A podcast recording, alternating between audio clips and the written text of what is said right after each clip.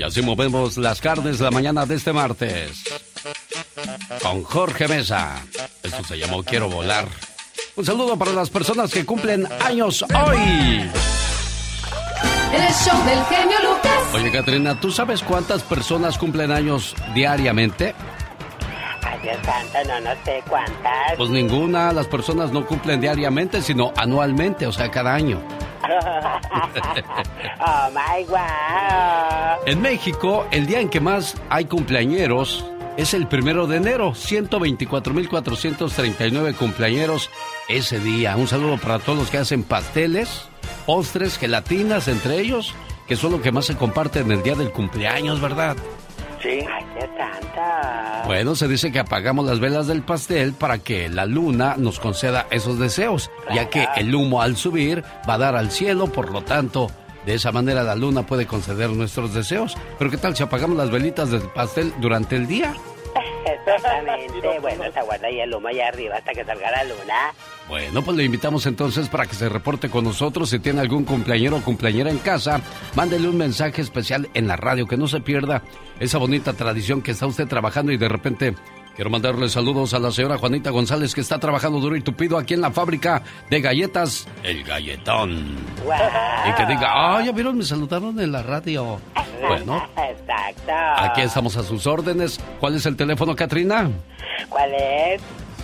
80 años en este programa y no te aprendes el teléfono de la radio. Es el 1877-354-3646. Ahí está Laura García atendiendo sus llamadas con todo el gusto del mundo. Para que le mande ese saludo especial a esa persona importante en su vida. ¿En qué año nació usted, señor Andy Valdés? 1975. ¿Cuáles eran las canciones que estaban de moda en ese año? Vamos a escuchar. El genio Lucas presenta los éxitos del momento. 1975. 1. Mi plegaria. César fue de los primeros cantantes guatemaltecos en ser reconocido a nivel internacional. En la noche azul, hoy es el lejos enamorado de mi voz. Escúchalo mi bien, escúchalo mi bien. 2. ¿Quieres ser mi amante de Camilo Sesto? Camilo Blanes Cortés, nacido en Madrid, España. Cantante y compositor quien escribió canciones para Ángela Carrasco, Miguel Bosé, Lucía Méndez y José José. Sueños que son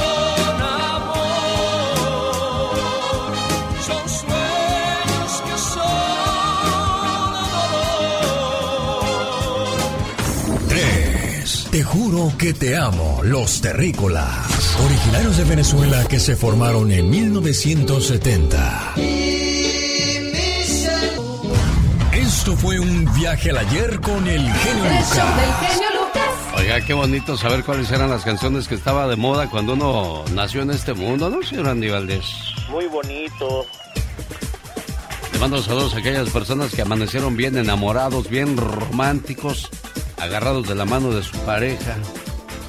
Qué bueno que después de 20 o 30 años sigan haciendo lo mismo, ¿eh? Porque dicen que la pasión dura cuatro meses, el preamor de uno a dos años, pero si sigues queriendo igual después de ese tiempo, entonces es amor verdadero.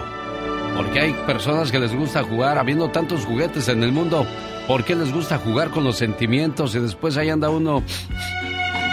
No es que esté llorando, lo que pasa es que así me lavo yo los ojos, ¿verdad de Dios que sí?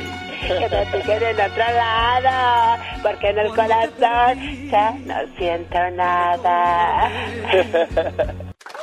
El show del genio Lucas. Yo no entiendo a los artistas, a los actores, a los que quieren ser famosos. Cuando son famosos y los quieres entrevistar o les pides un autógrafo, se ponen así roñosos para acabar pronto la palabra, ¿no, señor Andy Valdés? Sí, no, y no saben que se deben al público y que gracias a ellos están donde están y pidiéndoles entrevistas. Livia Brito volvió a ser señalada de agresiva. Roberto Hernández Gallardo, comunicador de Ventaneando, compartió en sus historias de Instagram una imagen donde la actriz acompañada de un texto en el que la acusaba de ser agresiva con él.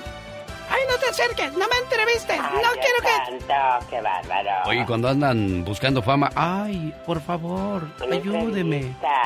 Sí, ¿qué, qué les pasa? Del medio artístico, cuando usted se movía en los pasillos de Televisa, ¿Quién era el más pesado o la más odiosa, señor Andy Valdés? Suéltelo. No, pues había muchos, Alex. Esta Cintia Clitbo, fíjate que era pues un poquito prepotente cuando pues estaba en sus plenos apogeos, cuando era una gran villana, ¿no? Al, al, lo contrario de Sabine Musier, que era muy amable, te daba autógrafos y todo. Andrés García, una persona muy déspota, Alex también, inclusive para dar autógrafos. Otro que era también así era Fernando Colunga, que las muchachitas tú veías cómo se desvivían por él, le gritaban, Fernando, Fernando. No, hombre, ni volteaba. Yo volteaba, pero decían, tú no eres Fernando. tú sácate, tú no voltees para acá. ¿Tú crees? Qué cosas de la vida. Bueno, de eso hablará en su parodia el día de hoy el señor Gastón Mascareñas más adelante. Pero antes. Rosmarie Pecas con la chispa de buen humor. Si te pudiera mentir, te diría que aquí Marco Antonio, el Buki Solís. Sí, tu, tu nino, Pecas. El que se siente Jesús de Nazaret, señorita Román. ¿Por qué? Por el pelo y la barba. Pues ese corte de pelo. Nunca se lo irá a cambiar, señorita Román. Pues es que, Pecas, ya eso lo caracteriza a mi corazón. Entonces ya como que se lo quitara y eso estaría como Sansón, perdería la fuerza. Imagínese lo pelón. la cabeza de cerillo, corazón. Pobrecito de mi padrino Marco Antonio Solís. El tanto que me quiere. Él te quiere mucho, Pecas. Le dice Miguel Díaz, ese Buki nomás le dicen Alex Lucas, dice, a ese programa sí voy porque hay puros decentes. Ay, señorita Rosmar. ¿Qué pasa, Pequitas? El otro día nos preguntó la maestra. ¿Qué les preguntó? Chamaco, ¿a usted le gusta bañarse en regadera o en tina? Ay, ¿qué le dijiste? Pues yo la verdad, sin agua porque me mojo, maestra. el otro día, señorita Roma. ¿Qué pasó el otro día, corazón? Le pregunté a mi papá de mi tarea, ¿verdad? Ajá. Le dije, papá, ¿quién descubrió América? ¿Y qué te dijo? No, no sé, hijo. Ay, papá, ¿dónde están los montes andinos? Oh, no sé, hijo. Entonces mi mamá que le dice... Sí. Me dijo a mí, ¿verdad? Sí, sí, ¿qué Pecas, deja en paz a tu papá. ¿Qué cree que dijo mi papá? ¿Qué dijo, Pecas? Déjalo que pregunte, vieja, si no, ¿cómo va a aprender, hombre? El genio Lucas no está haciendo pan. No, no.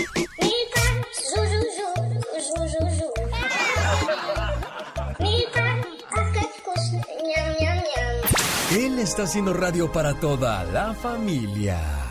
Omar, Omar, Cierros. En acción. En acción. ¿Sabías que escuchar música en el trabajo ayuda a crear un estado de ánimo más positivo y más... positivo? ¿Sabías que la parte del cerebro que se activa cuando estamos besando es la misma que se activa cuando una persona se droga? Y no las drogas, vato. Rehabilítate. ¿Sabías que las personas abiertas sexualmente tienen pocas posibilidades de ser neuróticas?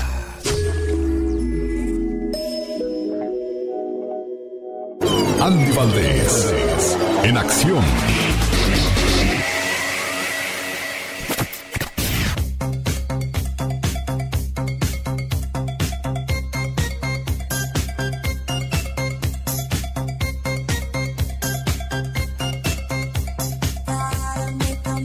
Dejó un gran legado.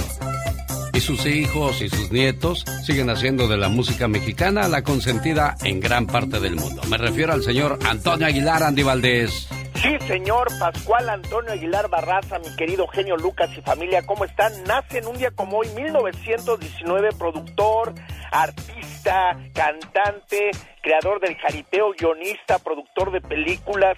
Cabe destacar que una leyenda ¿eh? del espectáculo mexicano. Trabaja en 167 películas, destaca en Yo Fui, Una Callejera, Mujer Desnuda, Pueblo Quieto, cómo olvidarnos de sus grandes películas, pues todas históricas que hacía, Lamberto Quintero, Heraclio Bernal, también graba más de 160 discos y coloca temas como Yo, El Aventurero, Albur de Amor, Triste Recuerdo, Son famosos sus espectáculos secuestres que presentaba con su familia, que hasta el día de hoy la familia lo sigue haciendo gracias al legado que dejó don Antonio Aguilar y abrió pues la puerta que hicieran jaripeos pues en todo, en todos lados. Alex, donde pues se presentaba, se presentaba con caballos, y al final pues ya lo amarraban al caballo, es lo que dicen, ¿no? Pero él fue el que metió a dobles peleando como si estuviera en una cantina y pues ahí el público veía todo lo que pasaba, cantaba, además con su esposa Flor Silvestre, la cual una historia de amor muy bonita porque doña Flor estaba casada con Paco Malgesto, se enamora de don, don, Antonio Aguilar y tanto fue el amor que, ¿qué crees? Pues doña Flor dejó a Paco Malgesto y se quedó con el gran charro zacatecano don Antonio Aguilar que al día de hoy, mi jefe, ¿cómo nos hacen falta leyendas como usted, don Antonio? Al escucharla te acuerdes de mí, como me acuerdo de ti. Con esas canciones hasta dan ganas de sacarla y...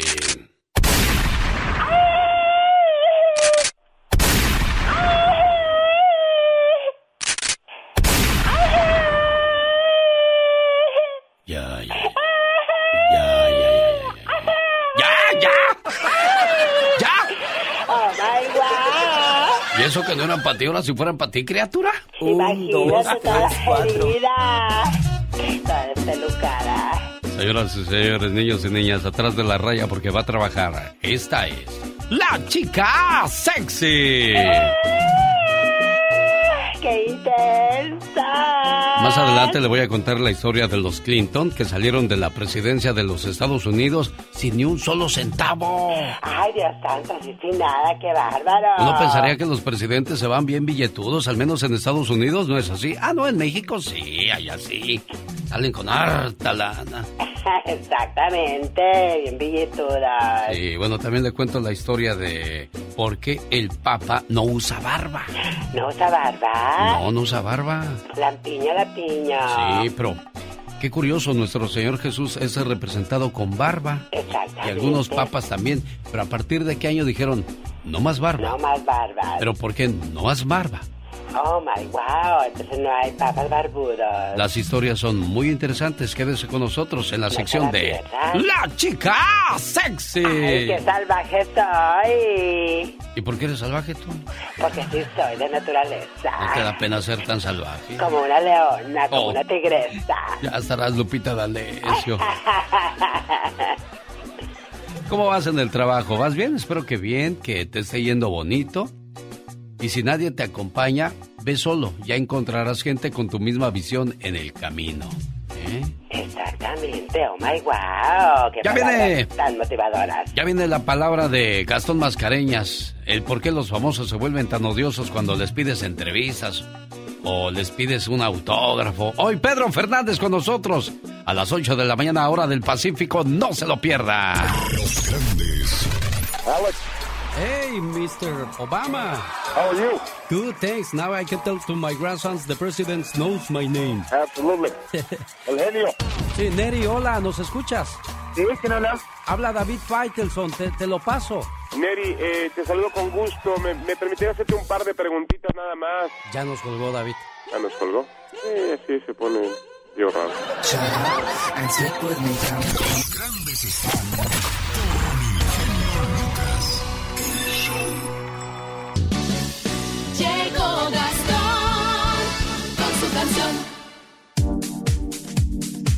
saludo para el abogado Jorge Rivera moviendo las carnes a esta hora del día ya por Miami. Pásela bonito, cuídese mucho, abogado.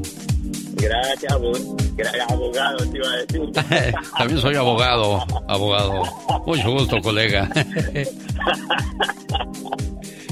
Te mando un gran abrazo. Gracias, hasta luego, abogado Jorge Rivera. Fíjese que Livia Brito es una de las actrices señaladas como muy agresivas a la hora de las entrevistas. Pero aquí la pregunta es, señores reporteros, si ya saben cómo es, ¿para qué la invitan?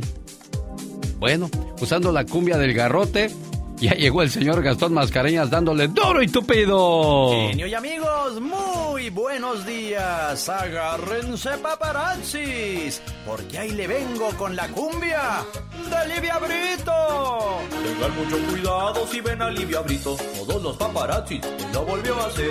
Se puso agresiva con otro reportero. Casi lo agarra a golpes y le quiebra el celular. El cuate le quería hacer una entrevista, pero la Livia Brito pues no traía ganas. Y advierte a sus colegas que ya no se le acerquen para que no le pase lo que a él le pasó. Vea, vea nomás, vea que fácil se puede enojar. Vea, vea nomás, los paparazzis déjenla en paz. Recuerdo que hace tiempo fue otro reportero que a mi Livia Brito la quiso demandar. Pues la actriz cubana estaba en la playa cuando el paparazzi la vino a captar. En esa ocasión también se puso brava, pero el reportero no se quiso dejar. Y aunque esa demanda ya fue desestimada, parece que el Brito no aprende la lección. Vea, vea nomás, vea que fácil se puede enojar. Vea, vea nomás, los paparazzis déjenla en paz. Lejos, lejos mejor, si te le acercas se pone como león. Lejos, lejos mejor, que tus malos dientes te hace algo peor. A diferencia del coronavirus, la sana distancia que uno debe mantener de Livia Brito no son seis, sino seis mil pies. El show del genio Lucas. Oiga, un saludo para la gente de Mexicali que nos escucha a través de la suavecita, la estación que sale del centro California. Nos vemos, primero Dios, este sábado estamos en el Parque Vicente Guerrero. Serena Medina y un servidor saludando a la gente que nos escucha en esa parte de México y los Estados Unidos. Adrián Aguilera está en Chicago, Illinois, es panadero. ¿Cómo estás, Adrián? Buenos días, ¿cómo estás? Bien, bien, andas moviendo las masas ya desde temprano, Adrián. Ah, tenemos que, que venir para Tipirí. Sí, ¿verdad? Oye, ¿a qué hora se levanta un buen panadero? ¿A qué horas comienzas No, tú no- a, no hacer tu trabajo? No, no, yo soy panadero. Entonces, ¿qué eres? Nosotros pintamos como los stickers para los que juegan el fútbol americano. Oh, te estaba yo confundiendo entonces, Adrián. Mira, tú eres pintor entonces, mira, ah, no, pues qué padre, bienvenido, saludos. los que usan saludos. Ah, otra pregunta que tenemos. Oiga, ¿por qué no nos pasa, ¿A quién? ya no nos pasa este a Jaime Piña, el terror de la noticia? Yo sé, yo sé, luego les platico. Ahí en, en un en vivo les platiqué lo que pasó con mi amigo el señor Jaime Piña. Y pues este, es que a mucha gente le, le ofendían sus noticias. Decían que eran muy crudas. Y, y fue más la, la gente que se quejó que la que lo apoyó. Y pues, caray, yo para estar peleando con la gente, pues mejor prefiero a veces decirle, ¿sabe qué, jefe? Espérese un ratito. Porque yo sé que hay mucha gente que lo extraña. Él me dice, ay, mi genio, cuando me llaman, viera que me preguntan que cuándo regreso. Pero pues, son cuestiones legales y ahí no me meto porque ah, hay mucha gente muy delicada, hombre. Todo les verdad, ofende. estaba bien, está, está, está- están bien explicado las, las noticias. Yo sé, yo sé, no, pues yo lo entiendo también y a mí me gustaba escuchar la sección del señor Jaime Piña porque me recordaba a un gran amigo, un hombre que yo sigo estimando, extrañando. Y pues, caray, encontrar a alguien como él, tan buena gente, tan trabajador, tan honesto, tan confiable. Estás ah, ya no sabía, ya sabía que pensaba que hablaba de usted, su majestad, que lo quiero y lo extraño y... ¿Cómo eres buena Ah. gente conmigo? Pues sí, pero a veces se pasaba de listo, ¿eh, don Pito Loco? No crea que no. Oye, ¿por qué me criticas Ah, tú tanto a mí? no lo estoy criticando, lo estoy recordando con mucho cariño porque usted guarda un lugar muy especial en mi corazón. Eres uno de los hombres más hipócritas Oh, del micrófono que yo he la conocido. que se cayó. Por ningún lado le daba yo gusto a usted, su majestad. Bueno, ya cállate. Sí, ya me voy a callar para que Adrián mande sus saludos. ¿A quién va a saludar, amigo Adrián? Un saludo para los que pintamos todos aquí, pero échenle un grito con la chica sexy a la vaca. A la vaca. ¿De dónde Sí. es la vaca, Adrián? De las Trojes, municipio de Álvaro Obregón, de las Trojes, Michoacán. Un día salí de las Trojes, Michoacán. Pero las Trojes, Michoacán El genio nunca Lucas salieron de mí.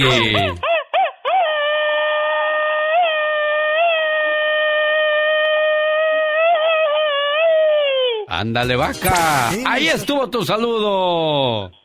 Bueno, saludos, señor, y se cuida y nos vemos. Gracias, buen amigo Adrián, desde Chicago, Illinois. Oye, ahorita que dijeron para, para la vaca, me acordé de, de una de las canciones de Paquita, la del barrio, tú. Ay, ya está, ¿te Dicen que los señores que cambian a sus esposas por una más joven están como la oreja de la vaca. ¿Cómo? Tan cerca de los cuernos y tan lejos del sexo, tú. My A ver, espérenme, padre. Espérenme tantito, padre. Déjeme, pongo primero su música. Que suenen las campanas. Gracias, muy amable. Fíjense, muchachos, que un burro se murió frente a la iglesia. Una semana después, el cuerpo del burro ahí estaba. El cura decide ir a, con el jefe de la policía. Y le dice, buenos días, jefe de la policía. Buenos días, padre. Mire que tengo un muerto un burro desde hace una semana frente a la iglesia y nadie ha ido a recoger ese pobre animal.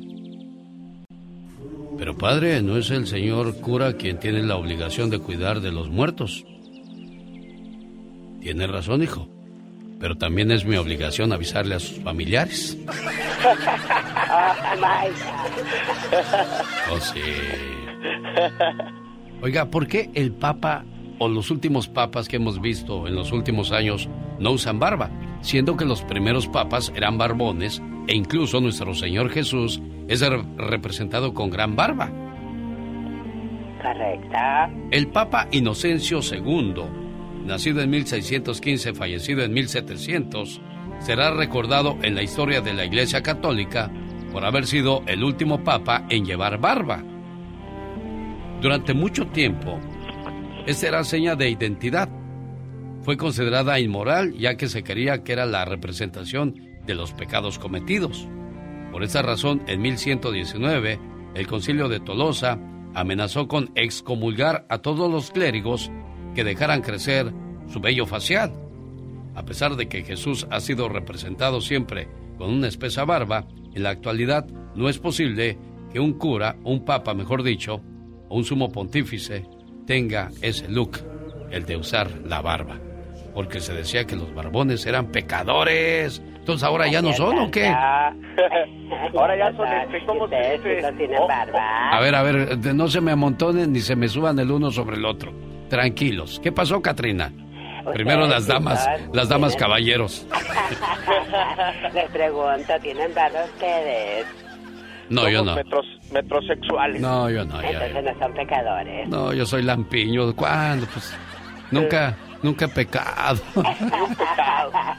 wow. Pues, oye, como dijo, sí he pecado, pero poquito. No, pecas mucho. No importa si pecas mucho o poquito. Pecado es pecado.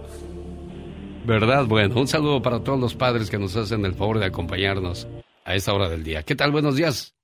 El show. Ok. Tu programa nos pone en cualquier estado de ánimo. El show del genio Lucas. El show del genio Lucas.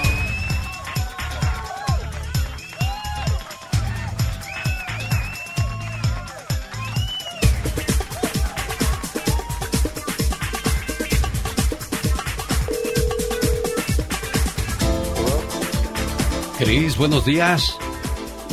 Hello. Cris, ¿todavía no nace tu criatura? Todavía no nace tu, tu niño. Lo que pasa es que tu papá Santiago desde ayer nos pidió que llamáramos y dice, háblele por favor a mi hijo Cris. ¿Qué quieres que le diga a Cris, Santiago?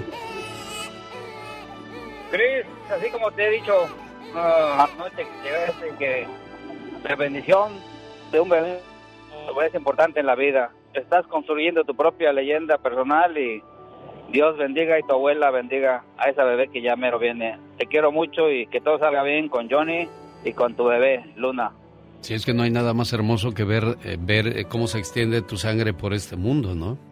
Es un momento muy, muy especial, muy bonito cuando escuches llorar por primera vez a esa criatura, cuando de repente pongas tu, tu dedo sobre su manita tan pequeña ella te va a agarrar tan fuerte y desde el momento que te agarra por primera vez nunca más volverá a soltarte. Tú serás su héroe, tú serás su ejemplo. Es una bonita experiencia ser padre. ¿Por qué? Porque es una persona que te va a querer mucho a ti. Ahora sí vas a conocer el verdadero amor, Cris. Porque esa persona o esa personita solo te va a querer a ti y va a querer cuidar de ti. Así es que, pues es importante tener buena comunicación con ellos porque los hijos crecen muy, muy rápido. Y, muchas veces, pues uno dice, caray, ¿en qué momento pasó que, tan rápido creció esta criatura? Este mensaje es para, para Chris Morales, de su papá Santiago de Bakersfield, esperando que todo salga bien en el nacimiento de Luna, como lo dijo su abuelito. Mucho, mucho ánimo y tranquilidad, Chris, ¿eh? Muchas gracias, ¿eh? De nada, no te la esperabas que fuera a hacer esto tu papá por, ti, ¿verdad?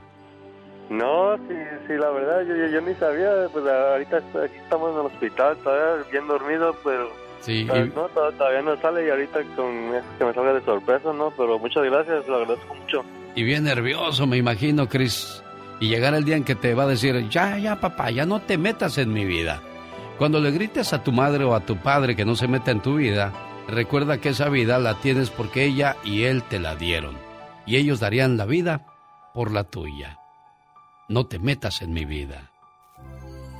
Cierto día, el hijo, cansado de tantos consejos de parte de su padre, terminó molesto diciéndole, Papá, no te metas en mi vida. El señor se quedó pensando por un momento y contestó, Hijo, no soy yo el que me meto en tu vida, tú te has metido en la mía. Escúchame bien. Hace muchos años, gracias a Dios y por el amor que mamá y yo nos tenemos, llegaste a nuestras vidas. Ocupaste todo nuestro tiempo, aún antes de nacer. Mamá se sentía mal, no podía comer todo lo que comía lo devolvía y tenía que guardar reposo. Yo tuve que repartirme entre las tareas de mi trabajo y las de la casa para ayudarla. Los últimos meses, antes de que llegaras a casa, mamá no podía dormir y tampoco me dejaba dormir a mí. Los gastos aumentaron increíblemente, tanto que gran parte de lo nuestro se gastaba solo en ti, en un buen médico que atendiera a mamá y la ayudara a llevar su embarazo saludable, en medicamentos, en la maternidad, en comprarte todo un guardarropa. Mamá no veía algo de bebé que no lo quisiera para ti. Una cuna, un Moisés, todo lo que se pudiera, con tal de que tú estuvieras y tuvieras lo mejor posible. ¿No te metas en mi vida? Caray, llegó el día en que naciste. Hay que comprar algo para darles de recuerdo a los que vinieron a conocerte. Hay que adaptar un cuarto para el bebé, dijo mamá. Desde la primera noche no dormimos. Cada tres horas, como si fueras una alarma de reloj, nos despertabas para que te diéramos de comer. Otras te sentías mal y llorabas y llorabas y no parabas, sin que nosotros supiéramos qué hacer, pues no sabíamos qué te sucedía y hasta llorábamos contigo. no te metas en mi vida. Empezaste a caminar. Yo no sé cuándo he tenido que estar más detrás de ti, si cuando empezaste a caminar o cuando creíste que ya sabías. Ya no podía sentarme tranquilo a leer el periódico o a ver el partido de mi equipo favorito, porque para cuando me acordaba, te perdías de mi vista y tenía que salir detrás de ti para evitar que te lastimaras. No te metas en mi vida. Todavía recuerdo el primer día de clases, cuando tuve que llamar al trabajo y decir que no podría ir, ya que tú en la puerta de la escuela no querías soltarme. Llorabas y me pedías que no me fuera. Tuve que entrar contigo a la escuela y pedirle a la maestra que me dejara estar a tu lado. Solo un rato, ese día en el salón para que fueras tomando confianza. A las pocas semanas, no solo ya no me pedías que no fuera, hasta te olvidabas de despedirte cuando bajabas del auto corriendo para encontrarte con tus amigos. No te metas en mi vida. Seguiste creciendo, hijo. Ya no querías que te lleváramos a tus reuniones. Nos pedías que una calle antes te dejáramos y pasáramos por ti una calle después, porque ya eras grande. No querías llegar temprano a casa. Te molestabas y te marcábamos reglas. No podíamos hacer comentarios acerca de tus amigos sin que te volvieras contra nosotros, como si los conocieras a ellos más que a nosotros. No te metas en mi vida. Hijo, cada vez sé menos de ti por ti mismo. Sé más por lo que oigo de los demás. Ya casi no quieres hablar conmigo. Dices que nada más te estoy molestando y todo lo que hago está mal o es razón para que te burles de mí. Pregunto, ¿con esos defectos te he podido dar lo que ahora tienes? Mamá se la pasa en vela y de pasada no me deja dormir a mí tampoco, diciéndome, no ha llegado, es de madrugada, tu teléfono está desconectado, ya son las tres y mira, no llega. Hasta que por fin llegas, podemos dormir. No te metas en mi vida, ya casi no hablamos, no me cuentas tus cosas, te aburre hablar con los viejos que no entienden tu mundo, ahora solo me buscas cuando hay algo que pagar o necesitas dinero para la escuela, o salir, o peor aún, te busco yo cuando tengo que llamarte la atención. No te metas en mi vida. Hijo, yo no me meto en tu vida. Tú te has metido en la mía. Y te aseguro que desde el primer día hasta el día de hoy no me arrepiento que te hayas metido en ella y la hayas cambiado para siempre. Mientras esté vivo, me meteré en tu vida, así como tú te metiste en la mía, para ayudarte, para formarte, para amarte y para hacer de ti un hombre de bien. Solo los padres que saben meterse en la vida de sus hijos logran hacer de estos hombres y mujeres que triunfan en la vida y sean capaces de amar. Papás, muchas gracias por meterse en la vida de sus hijos. Ah, y más bien, por haber dejado que sus hijos se metan en sus vidas. Y para ustedes, hijos, valoren a sus padres. No son perfectos, pero los aman. Y lo único que desean es que ustedes sean capaces de salir adelante en la vida y triunfar como hombres de bien. La vida da muchas vueltas y en menos de lo que ustedes se imaginen, alguien les dirá, no te metas en mi vida. Necesita hablar con alguien. Usted me ha ayudado mucho a salir de mi depresión y...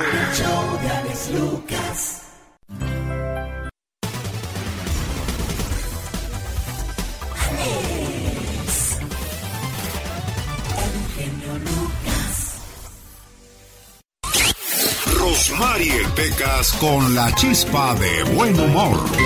Yo no quisiera que pensaras que aprovecho nuestra historia para escribir una canción y de lo triste hacer victoria. Bien moderno, Peca, ya te sabes todas las canciones del momento. claro, dígame de una banda, la que quiera, la que quiera. ¿La Tracalosa? La Tracalosa. Ah, caray, ¿esa cuál es, señorita Román? esa todavía no la traen los piratas por donde yo vivo, señorita Román. Ok, ok, pues la arrolladora Van de Limón. Ah, la arrolladora. Ajá. Esa que dice, pero ya es muy tarde, el mal ya está hecho, tú eres en mi vida, todo mi despecho. ¿La banda MS? La banda MS, esa que dice, tú y yo solitos en el parque, piénsalo. Para que vea. No, si te la sabes de todas, todas. Era un corazón. tipo tan alto, pero tan alto, ¿Y qué pasaba? que se tropezó el lunes. Ajá. Y cayó hasta el jueves, señorita. Uy, uy, uy. Oye, Pecas. Mande, señorita Román. Era un tipo tan flojo, tan flojo, que llegó al doctor y le dijo, ¿tiene pastillas para la flojera? Le dijo el doctor, sí. ¿Me pone una en la boca, por favor? Oh, pues ese flojo no tiene nada que ver con el flojo de mi hermano. ¿Por qué? ¿Qué pasa con tu hermano? El flojo de mi hermano Ah. no se casó con su novia hasta que se la embarazó otro. Es el momento de buen humor con el Pecas y Rosmar y ahora la información con Michelle Rivera que nos habla acerca de las balaceras de este fin de semana que se suscitaron en Estados Unidos. Michelle, buenos días. Querido Alex, buen día, auditorio, buen día. Y es que la discusión va más allá de lo que ocurrió en Búfalo, que es muy lamentable y que se ve claramente que fue un ataque racial. Entonces, ¿qué debemos hacer en Estados Unidos, amiga y amigo?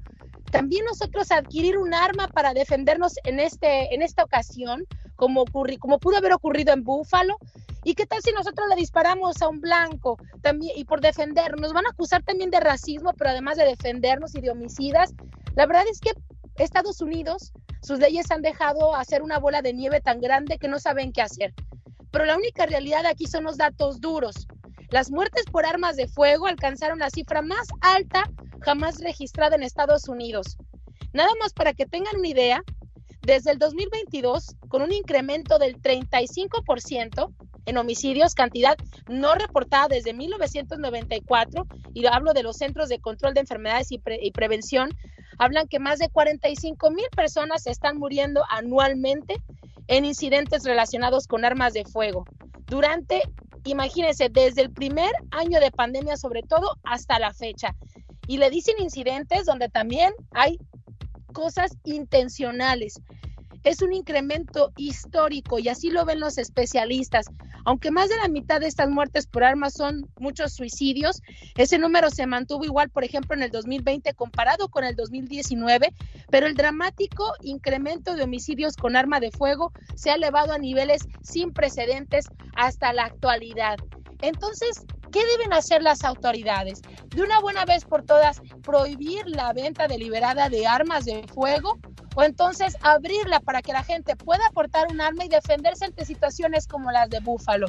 Violencia trae más violencia. lo predican desde la presidencia, pero a la hora de tomar las leyes, a la hora de enfrentarse a un Congreso republicano que le gusta la ley del monte, va a ser muy difícil que Estados Unidos pueda parar el uso, la venta de armas de fuego. Y por lo pronto, que lamentable decirlo, Alex Auditorio, seguiremos viendo los episodios como los de Búfalo y yo estaré como periodista relatando al aire y reiterándole usted que el uso de armas genera este tipo de situaciones en donde la están cargando a los afroamericanos, a los asiáticos y a los latinos. Y más, acuérdese de mí, que viene un proceso electoral donde nos están usando de nueva cuenta como piñata y ya verá usted los atentados que se van a presentar. Digan que lo dijo una loca, pero las circunstancias se vienen repitiendo de años a la fecha de la misma manera, Alex, hasta que no tomen una decisión con mucho valor de qué van a hacer con las armas en Estados Unidos, que cabe decir para cerrar, esas mismas armas que se venden allá de manera deliberada, también aterrizan en mi país y cuestan la vida de cientos de inocentes. Y acuérdese que las armas las porta el diablo. Ya ve cada historia que se escucha del niño que balació a su hermanita o a su hermanito o al amigo porque había un arma en la casa. ¿Hay necesidad de eso? Pregunto yo. Michelle. Eh, querido Alex, pensé que ya habíamos terminado, pero es que además diste en el blanco exactamente la cantidad de niñas y niños que mueren por las armas que activan desde casa de manera accidental son muy fuertes. Cada vida es un lamento. Yo no entiendo cada que pasa por qué alguien no toma la decisión de verdad de hacer algo en serio. El presidente tiene la voluntad, pero ahí en el Congreso y en el Senado se topa con otras mentalidades completamente distintas. Una situación que no va a cambiar de verdad. Hasta que la gente no alce la voz, y le haga ver a las autoridades que definitivamente este es un mal, así como la sobredosis, así como el racismo, así como los grandes problemas con los que cuenta Estados Unidos. Ella es la tóxica, Michelle Rivera. ¿De qué habla tu tóxica el día de hoy, Michelle? Hoy sí voy a estar muy tóxica. Me disculpan los fanáticos de Yuri que habló con el periodista Jorge Ramos en una excelente entrevista y se dijo feminista, pero vamos a cuestionar su lado femenino. Con el genio Lucas te puedes hacer la víctima. Yo la veo que ella se está haciendo la víctima. El genio Lucas, haciendo radio para todas las víctimas. ¿Se hace la víctima? Oiga, qué buena se puso la liguilla del fútbol mexicano. América Atlas, Tigres contra Chivas. Un saludo para la gente que nos escucha en Las Vegas y en Oxnard, California. Recuerden que el clásico de las leyendas, Sague, Matías Bozo, Ramón Morales, Ramón Ramírez, Osvaldo Sánchez, Moy Muñoz estarán presentes en el clásico de las leyendas. ¿Qué hace esta música de Mickey Laure a esta hora del día? Bueno, recordarnos que en 1959 comenzaban su historia musical. Pero también, ¿qué pasaba en aquellos días en el mundo? El primero de enero del 59 triunfaba en Cuba la revolución liderada por Fidel Castro contra la dictadura de Fulgencio Batista. Así entiende nuestro pueblo sus deberes, porque entiende que el enemigo es uno. En este mismo año la Unión Soviética lanza la sonda Luna 1, considerado como el primer artefacto mandado a la Luna. El 3 de enero del 59, Alaska se convierte en el 49 estado de Estados Unidos. A helicopter carries President Eisenhower to the White House from his Gettysburg farm for the unveiling of a new star. The president has the pleasure to bring a new state into the Union, Alaska, the largest of the 49. En Japón se registra la tormenta más fuerte de la historia de ese país, donde fallecieron 5.000 personas y 1.6 millones quedaron sin hogar. The news of the day camera as Typhoon Ida takes a savage thrust at Japan. En este año nacen famosos como Ernesto La Guardia, Daniela Romo, Maribel Guardia, Kristen Back y César Évora. ¡César Évora!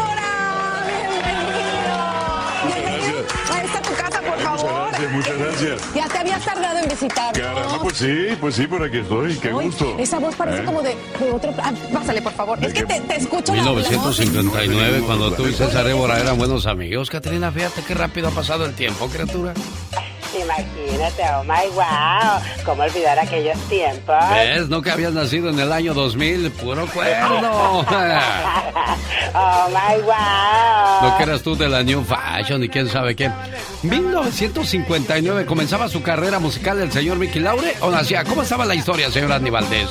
No, iniciaba su carrera musical, mi querido Alex, y es que familia Miguel Laure Rubio iniciaba como músico de rock and roll a finales de los 60 y es cuando formaba el grupo Mickey Laure y sus cometas como tributo a Bill Haley y His Comets, con quienes comenzó con canciones como El Estudiante haciendo sus primeras presentaciones allá en Chapala, Jalisco. Decidió experimentar con un nuevo ritmo tropical, la cumbia, y a principios de esa década ya era conocido como, pues por fusionar ritmos tropicales con el rock and roll, pero su primer éxito fue la canción Tiburón a la Vista, su canción La Banda Borracha, y también encabezó durante algunas semanas las listas de popularidad musical de México. Después vendrían Mazatlán y 039, y es que su popularidad le valió el mote del rey del trópico. Al día de hoy, los hijos de Mickey Lauri son los que siguen con su legado. Paloma Flores, también hija de Chelo, quien fuese o quien es prima de Mickey Laure, la segunda voz de esta agrupación. Y es que imagínate, en Jalisco, pues todos dijeran van a tocar mariachi. Y mira, ahí el señor Mickey Laure fusiona el rock and roll con la cumbia y crea su gran estilo musical, mi querido. El cual seguimos recordando en este programa con mucho cariño, porque honor a quien honor se merece.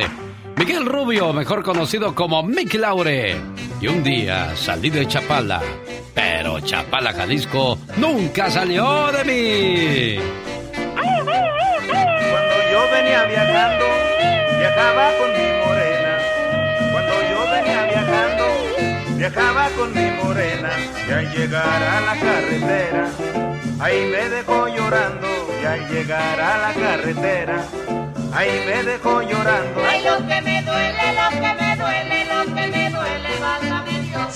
039, 039, 039 se la llevó. Ay, lo que me duele, lo que me duele, lo que me duele, Dios. Oye, qué sabroso ritmo le ponía Mickey Laure a sus canciones, algo muy adelantado para aquellos días. Y luego vino la canción de Mazatlán. Yo pensaba que era de Mazatlán, pero él era de Chapala, Jalisco, fíjate. ¿De verdad?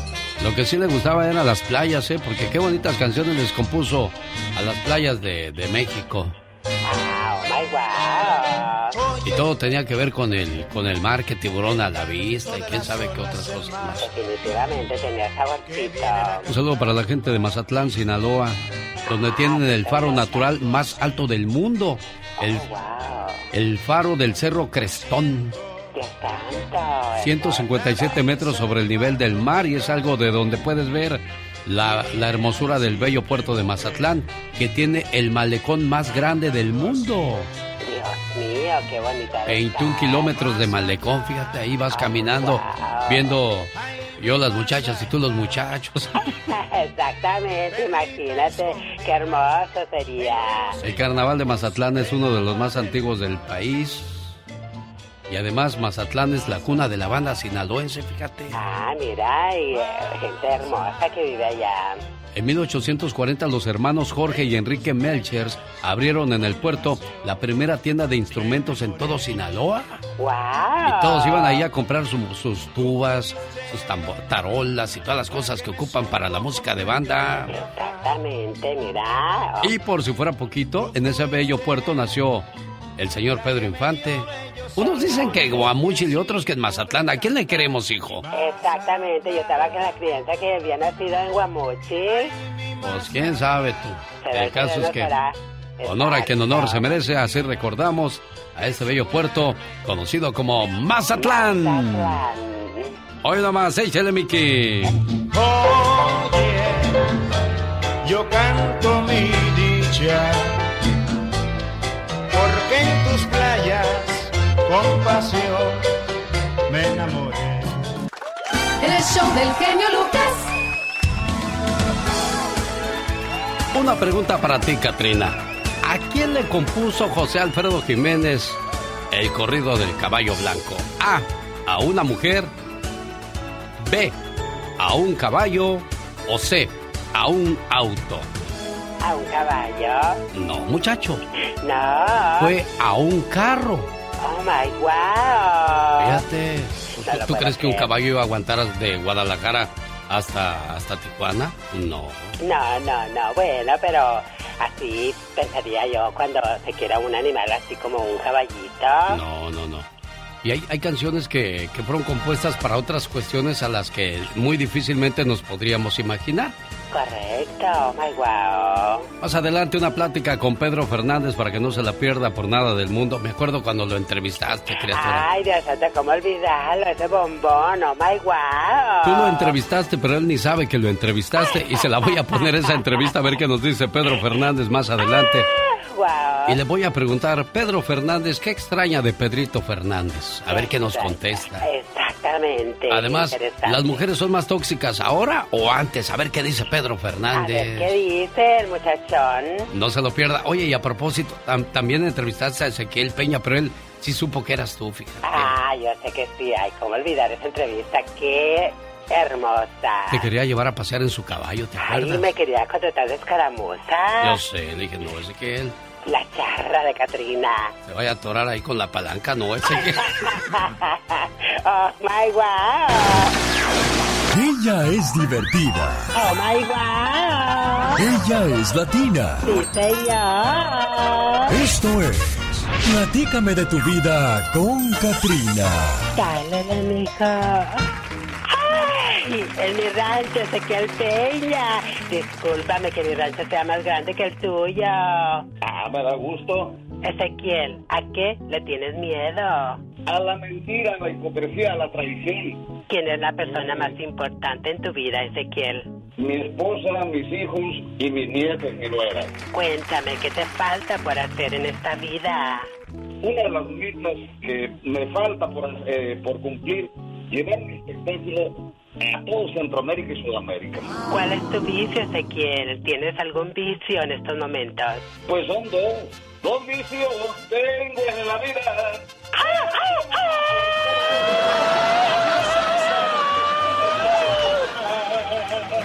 ¿Qué religión practicas y cuál es tu santo de tu devoción? Soy católico, soy devoto de San Martín de Porres. ¿Tienes algún equipo favorito? ¿A quién le vas? Mi equipo pues, son los Dyers. Soy Dyer de Hueso Colorado. Por último, Ezequiel, cuéntame algún secretito que tengas. Secretos no tenemos, trato de... No, no, no tengo. Mira, Ezequiel, mira aquel caballo.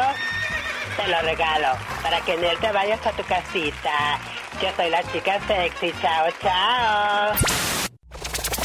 Pati Estrada.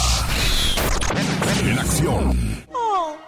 ¿Y ahora quién podrá defenderme? Saludo para la gente de la ciudad de Salinas, California, donde el sábado 28 de mayo podrán ver a Adal Ramones y Adrián Uribes, Chavo Rucos Tour 2022. Dos funciones, 6 y 9 de la noche. Boletos a la venta en misboletos.com y discoteca Éxitos Latinos. Pati Estrada desde Dallas, Texas. Buenos días, Pati. ¿Cómo estamos? Que la insuficiencia de leche en polvo ya está por, por arreglarse esa situación, Pati. Claro que sí, Alex, claro que sí, eso esperamos muy pronto, pero antes déjeme decirle que estoy en este momento viendo el canal del Congreso de Estados Unidos con la audiencia pública sobre la presencia de extraterrestres. Es una investigación sobre los ovnis. Perdón, el Congreso quiere saber si es verdad que un mundo nos vigila ante más de 140 reportes de casos en los que el gobierno dice que se llaman fenómenos aéreos no identificados. Pues aquí estamos viendo estas, estas audiencias públicas.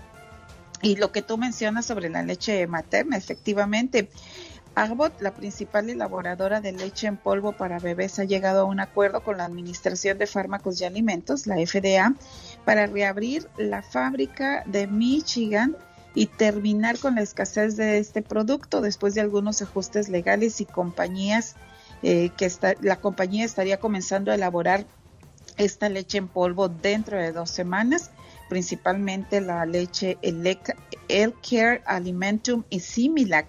También se anunció la importación del producto eh, de leche en polvo de países como Chile y México. Ojalá que ya es cierto, en dos semanas ya se lleve a cabo pues esta que se termine esta escasez de leche en polvo. Sí, caray, increíble. ¿De dónde es usted, Pati Estrada? ¿Dónde nació? De, Monterrey, Nuevo León. De Monterrey, yo soy de San Pendécuaro. ¿De dónde? De San Pendécuaro. Ah, pues. Sí, porque dice que yo dije que jugaban la- las semifinales del fútbol mexicano. Ah. Chivas Tigres, y no es cierto, Chivas ya fue eliminado. Es Chihuahua. Atlas, Atlas contra este, es América contra Pachuca y Tigres contra Atlas. Van a buenos los partidos, ¿eh? Va a estar buenísimo, claro que sí. Tigres, y, y yo espero que los Tigres lleguen a la final, definitivamente, lo espero y así será. Oye, Pati Estrada, que descubrieron otro narcotúnel entre San Diego y, y Tijuana. Así es, es un macro narcotúnel de, pues, de grandes dimensiones, como tú bien lo mencionas, entre Tijuana, Baja California y San Diego, y San Diego, California. El pasadizo secreto tiene vías de tren, sistema de ventilación, electricidad, paredes reforzadas. Llega en el lado americano hasta una bodega que se llama Amistad Park, donde hay mucho tráfico de trailers en la mañana, pero muy solitaria durante la noche. Hay seis, seis personas detenidas y pues están siendo interrogadas sobre este narcotúnel, Alex. Increíble, piensan que nunca los van a descubrir, ¿verdad? ¿Por qué Pues no se pone la gente a trabajar normalmente? Que entren a las 8 de la mañana, salgan a las 5 de la tarde, se vayan a Ujú. pasear con su familia al parque, vayan a echarse una cenita, vayan a dormir en Santa Paz y al otro día a trabajar. Y si eres un poco más ambicioso, pues poner un negocito, batallarle tantito, pero la gente no quiere batallar, Pati. Bueno, tú, tú dijiste algo bien importante, eh, dormir en Santa Paz. Yo me imagino que esta gente nunca tiene paz, tiene que estar siendo, eh, pues quiere estar vigilada, no tanto po- por la policía y hasta por los mismos narcos para los que trabajan, Alex. Increíble. Bueno, Y así es. ¿qué es lo que le pregunta la audiencia a Pati Estrada cuando damos su teléfono? Bueno, un señor me dice que tiene dos años que tuvo un accidente, contactó a su seguro de auto y hace dos años, imagínense, ma- es lo que él cuenta, que llegaron a un acuerdo y quedaron de enviarle eh, su cheque y hasta el día de hoy eh, le dicen que no y que no y que no y que la ciudad, no sé qué tenga que ver la ciudad, al ratito vamos a hablar con el señor y con la aseguranza. Pero bueno, tiene quejas, dudas o preocupación sobre el desempeño de un abogado, llame a la barra de abogados en el estado donde vive. En inglés se llama State Bar. La barra de abogados es la dependencia que le da la licencia a los abogados para ejercer. La barra de abogados le va a escuchar su caso, lo investiga y si es así y el fallo pues es a su favor, podría emitir una acción disciplinaria contra ese abogado o incluso su perder, perder, eh, quitarle o suspenderle la licencia para ejercer. Pero ojo, tiene usted que tener la evidencia, la evidencia de que se cometió una mala práctica profesional. Alex. Perfecto. Bueno, ¿tiene alguna pregunta, alguna algo que quiera saber de Pati Estrada? ¿Cómo le contactan, Pati? Y me refiero en cuestiones de que, oye, pues no sé qué hacerme, tengo problemas con mi rentero, o mis renteros no me quieren pagar la renta, o le presté dinero a un primo y no me lo quiere pagar, eh, necesito de, de un abogado, necesito asistencia médica. eh, ¿Cómo puedo que- calificar para ayuda de comida? O sea, cositas así, Pati Ah, Estrada. claro, claro que sí. Ah, mensaje de texto 469-358-4389. El genio Lucas. El show.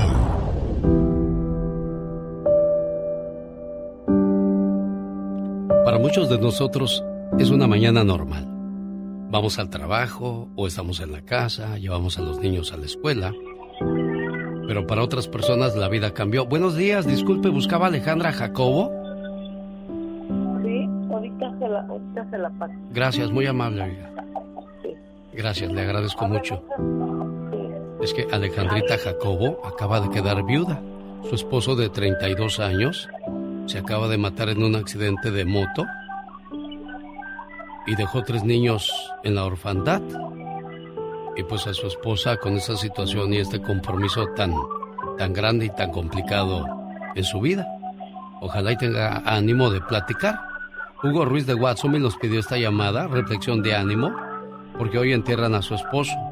El viernes el muchacho murió en el accidente, del cual yo le comentaba a usted. ¿No? Hola Alejandra, buenos días, ¿cómo estás? Buenos días. Pues, Ah, pues- no, no creo que estés bien, Alejandrita. Sí, Pues no. ¿Cuántos años tienen tus tres niños? Ah, el mayor tiene siete, el que le sigue tiene seis y el más chiquito tiene cuatro. Caray, qué, qué situación y qué compromiso tan grande tienes a partir de hoy, Alejandra. Cuando alguien muere, sigue cerca de ti.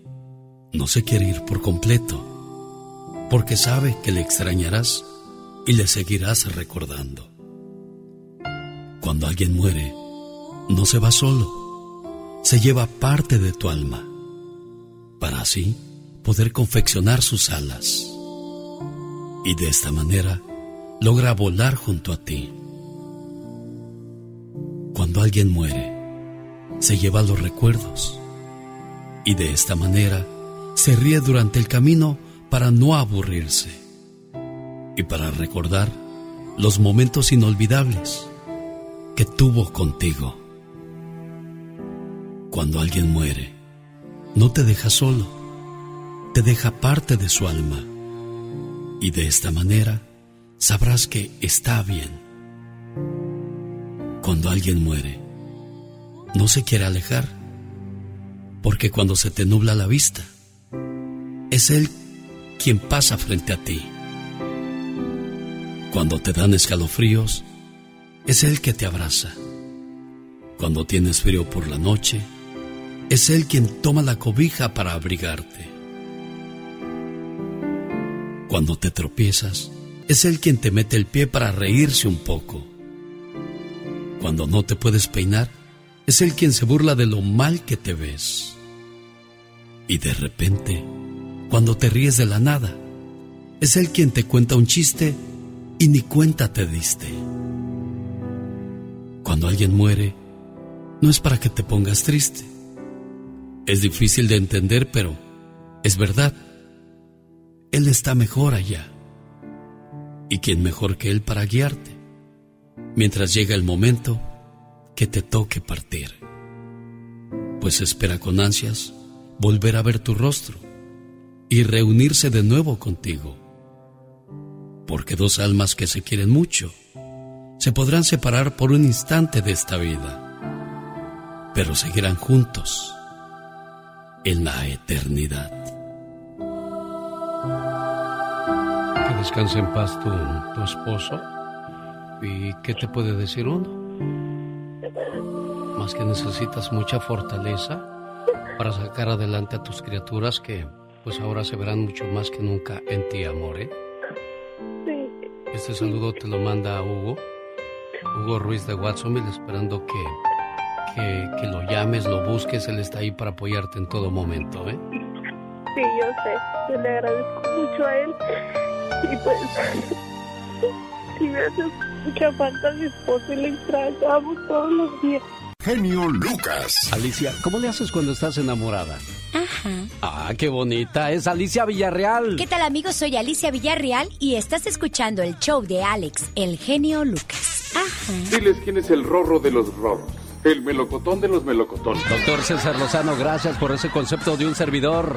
Y el grande de la radio siempre eres y lo seguirás siendo tú, amigo querido. Y me- te admiro, admiro tu capacidad, admiro tu manera de llevar entretenimiento, conocimiento, formación a través de la radio. Aplausos, aplausos. Solo aquí los escuchas en el show más familiar. No, hombre, los aplausos para la compañera Leslie Acevedo. Hola Leslie, buenos días, ¿cómo estás, niña? Bien, ¿y usted? Bien, feliz de, re- de saludarte en tu cumpleaños. ¿Ya 21 años, Leslie? Sí, ya sé. ¿Ya tienes novio, Leslie? No. ¿No? ¿Es celoso tu pa, Leslie? Ya sé. ¿Sí es celoso? Ya me ha dicho. O sí que te dijo, Leslie, no quiero que tengas novio, ¿eh? Menos que te cases. ¿Estás Sí. loca o qué?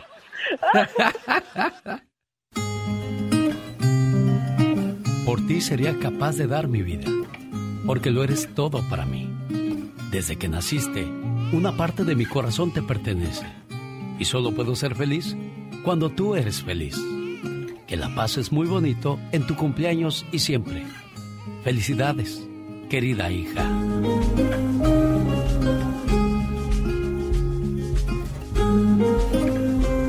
Oye, Beto.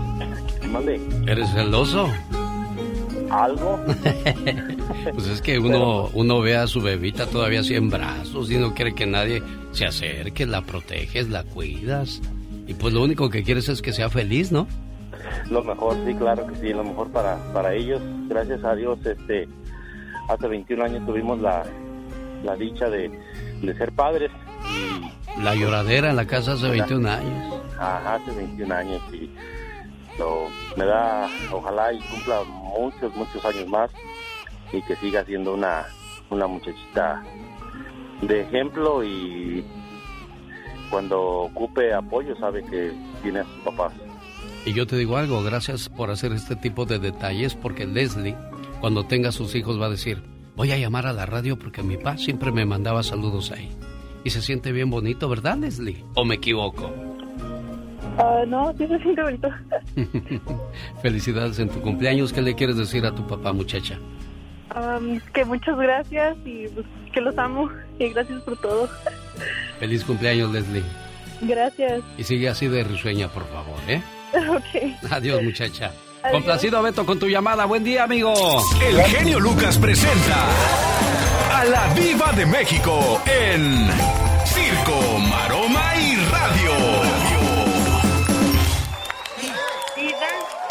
ceviche ahí está afuera. Se lo traigo. Van a ser 70. Ah, no. Van a ser 60. No es ceviche, es caviar. Y no me trates de robar delante de la gente. Ahorita que escuchaba el promocional de aplausos al gran Memo Ríos, el gran comediante, cantante, actor Memo Ríos, me puse a buscarlo, chicos, genio Lucas. Sí, viva. Pues anda haciendo pues shows en bastante. Y me encanta, pero ahora yo creo que la peluca se la puso al revés porque Diva. se le ve como media despeinada. ¿Qué será peor, verte sin pelo o verte con una peluca ridícula? Diva? No. Mal puesta. Mal puesta. Porque mire, Julio Alemán Pero es que traía mucha gente- peluquín y Ah, nunca se nunca, enteraron. nunca nos dimos cuenta, ¿eh? Es que hay gente que, que va con las personas Julio indicadas. Alemán. Con las indicadas y los momentos indicados, Alex. Porque no vas a estar tú en plena. Diva. En el Six Flags. Y ahí agarrándote la cabeza para que no se te vaya. Por eso le digo momentos indicados. Sí. No puedes ir en chiquillo, en, en escueto, en yo me subo aquí a la rueda de la fortuna y el aironazo a todo lo que da y te vuela la Y peluquita. se siente gacho, ¿eh, Diva de México? A mí ¿Ves me tocó fotos? ver a una chava. Ajá. Es verdad. Me tocó ver a una chava cómo le volaba la peluquita en una rueda de la fortuna. Qué feo. O sea, señora, se quedó en pura mallita, como que se, pon- se puso una mallita para tapar su, su el greñero, pues con orzuela, yo creo. Y luego ella en chiquilla se ponía su lacio. Pues el lacio, mira, anda, vete. Y luego una allá abajo. Ay, Diva. Una Fíjese- allá abajo la cachó. Mande. Fíjese que sí se siente feo cuando ves tus Pobre fotografías Memo. de 10, 15 años atrás y luego te ves ahora y dices, qué gacho, dijo Nacho. Mira, bueno, pues eh, chicos guapísimos de mucho dinero, eh, aquí amaneciendo en el programa del genio Lucas. Y digo amaneciendo en el programa, porque sigo amaneciendo con el genio Lucas, suena diferente. Pues se le desmorona el mundo a aquel. ¿A quién, Diva? Al Pablo Lyle, ya ve que lo tienen en... Así en arresto domiciliario. ¿Qué pasó? Siempre ya estuvo todo. Pues si la esposa ya está saliendo con otro. No le haga. La esposa ya está saliendo con otro allá. Oiga, pues ¿qué no se supone que es Ah, ahí ¿se cuando más necesitas Ah. del apoyo? Pues eh, eh, su juicio no va nada bien. Eh, Él no quiere darle el divorcio y ya la mujer anda con otro muchacho. Ah, pues nada, nada más para que sepan. Para Híjole, que qué sepan feo. la de ocho ¿Y qué, qué- qué fea vida la de los presos que tienen a una mujer guapa y la dejan afuera sola. Pues ahí y ellos está. adentro encerrados, muriéndose de celos. Pero, y de pero cosas será. feas. Pero le voy a decir algo. ¿Qué cosa, es la integridad de la mujer, porque hay mujeres que Ah, saben no, esperar. Claro, es que hay de personas señoras. a personas, Diva de México. Hay señoras en toda la extensión de la palabra. y- Señor, Perdón. mis respetos, admiración y en un altar. Es, es como las que se viene el muchacho al norte y hay mujeres que saben esperarlo en el pueblo y no anda en boca de todos. Que mira, a, a las 2, 3 de la mañana mete a fulanos. No. Hay señoras y hay mujerzuelas. Entonces. Sas culebra. Hay, hay, hay, hay niveles y Sí. tras, tras, tras. Sí, sí, sí. Así que, señoras y señores, algo han criticado a una señora que es doña Talinda Fernández. Ajá. Ya ve que tiene novio y todo. Sí. que sigue ella procurando a los hijos, los sigue manteniendo. Igual César Bono, así como se ve de malito, dio una declaración y dijo que él sigue, tiene que trabajar porque tiene que mantener a los hijos. Oye, ya están Mazorcones. Labregones. Y todavía con esas genio Lucas. No, no se vale, Diva. Y no tienen 20 ni 30, más de 40 No años. le haga. Ah, claro. Bueno, lo que no, pasa es que hay, hay padres, hay Mira. padres Diva de México que a pesar de que sus chamacos ya están labregones, Mire. ellos lo siguen viendo. Ay, mi niño, Ya, ¿qué chiquillo. necesita mi niño? Y el otro, el otro atenidote flojo también. No, pues sí, pa, soy tu niño. Oye, me dio tristeza, César Bono. Parece que le ponen a- un palo para que esté parado al pobre hombre. Pobrecito. Porque ya no puede. Talina Fernández apenas. Para que lo ubique a César Bono es Frankie Rivers. ¿O se acuerda de, de- a, a mí me gustaba cuando salía en diseñador ambos sexos? Ah, Que se sí, como no. Ay, se sí, hacía muy buen papel, sí, como no. y- a mí me encantaba. Y luego salía con Pompín Iglesias en todos los programas de los ochentas. Ahí salía Bono. Yo conocí a César Bono en 1983, Diva de México, en el pabellón Azteca, al lado del Estadio Azteca, porque ahí hacían los concursos de breakdance. Ahí iba uno a hacer el ridículo de breakdance. Ay, tú. Y luego. Me gané un paliacate, Bono. Diva de México. Ay, ¿de qué color? Colorado. Eh, era rosa y Ah, mis cuates ah, me bueno. dieron carrilla por eso. Oiga, pero a Bono, ¿qué andaba haciendo ahí? Era el maestro de ceremonias. Y ahora vamos a invitar Ay, al de la colonia de Ejidos de Huipulco, el la Pica y sus cuates. y La, La narizota, sí, de Bono. Él Sí. salía en un programa con Lupita Lara que, que se una- llamaba Mi Secretaria. Ah, sí, como no, con Pompín. Iglesias. Eh, decía, qué bonita familia, qué bonita familia. ¿Qué recuerdos me hace usted despertar, Eh, Diva de bueno, bueno, Lupita Lara, César Bono, Aida Pierce, Doña Begoña Palacios, que en paz descanse, y bueno, un Y elenco. ahí salía la pelangocha. Maribel Fernández, Maribel la pelangocha. Antes de tener la jeta de aquí a la puerta, porque ahora las... las- las- ¿Por qué se operan los labios las mujeres, Pues eh, yo creo que para que se les note que tienen popote cuando lo- así. Al rato vengo, ¿eh? Gracias. ¿No vino hoy la venenosa Diva de México? Eh, no, pero vino la diva de México. Oye, eso suena a posada. ¿Quién es? Señoras y señores, de Iztapalapa, México, ¿Quién Los es? Ángeles Azules. Las posadas parecen ya. Y de. Zacatecas, ¿Eh? Pepe Aguilar. Ay, me encanta Pepe. Más adelante platico con Pedro Fernández para que se venga el chisme ¿Eh? Diva de México. Ay, qué fuerte, Lo qué vamos a, lo vamos a acorralar acá con preguntas picosas. Ay, Pedro. La voz de Pepe Aguilar junto con Los Ángeles Azules. Oiga, váyase de vacaciones del 3 al 16 de septiembre y conozca Jerusalén, Belén, Caná, Nazaret, el Monte de los Olivos, lugares donde vivió nuestro Señor Jesús. Para más informes, al 626-209-2014. Área 626-209-2014. ¿Cómo está el que está de fiesta, mi buen amigo Juan Pablo? ¿Cómo estás, Juan Pablo? Muy bien, muy bien aquí. ¿A dónde. ¿A dónde fue la última vez que se fueron de vacaciones tú y tu señora esposa Leslie? Ah, no, María Gutiérrez. María Ya- Ya, Gutiérrez. te ando dando otra esposa, Juan Pablo. No, no, no, no. Nos fuimos a la playa. ¿Ah, sí? ¿A qué playa, oye? Ah, no recuerdo exactamente el nombre, pero aquí en California. Ah, no. Si pueden ir a México no pueden ir, Juan Pablo. Pues, no, no, no podemos, no. Ah, caray, bueno, pero al menos tratas de, hacerle sus detallitos, sus cosas bonitas, y de ahí la razón por la cual María Gutiérrez y Juan Pablo, después de 20 años, siguen juntos y enamorados. Un año más de estar juntos. Mi regalo de aniversario eres tú.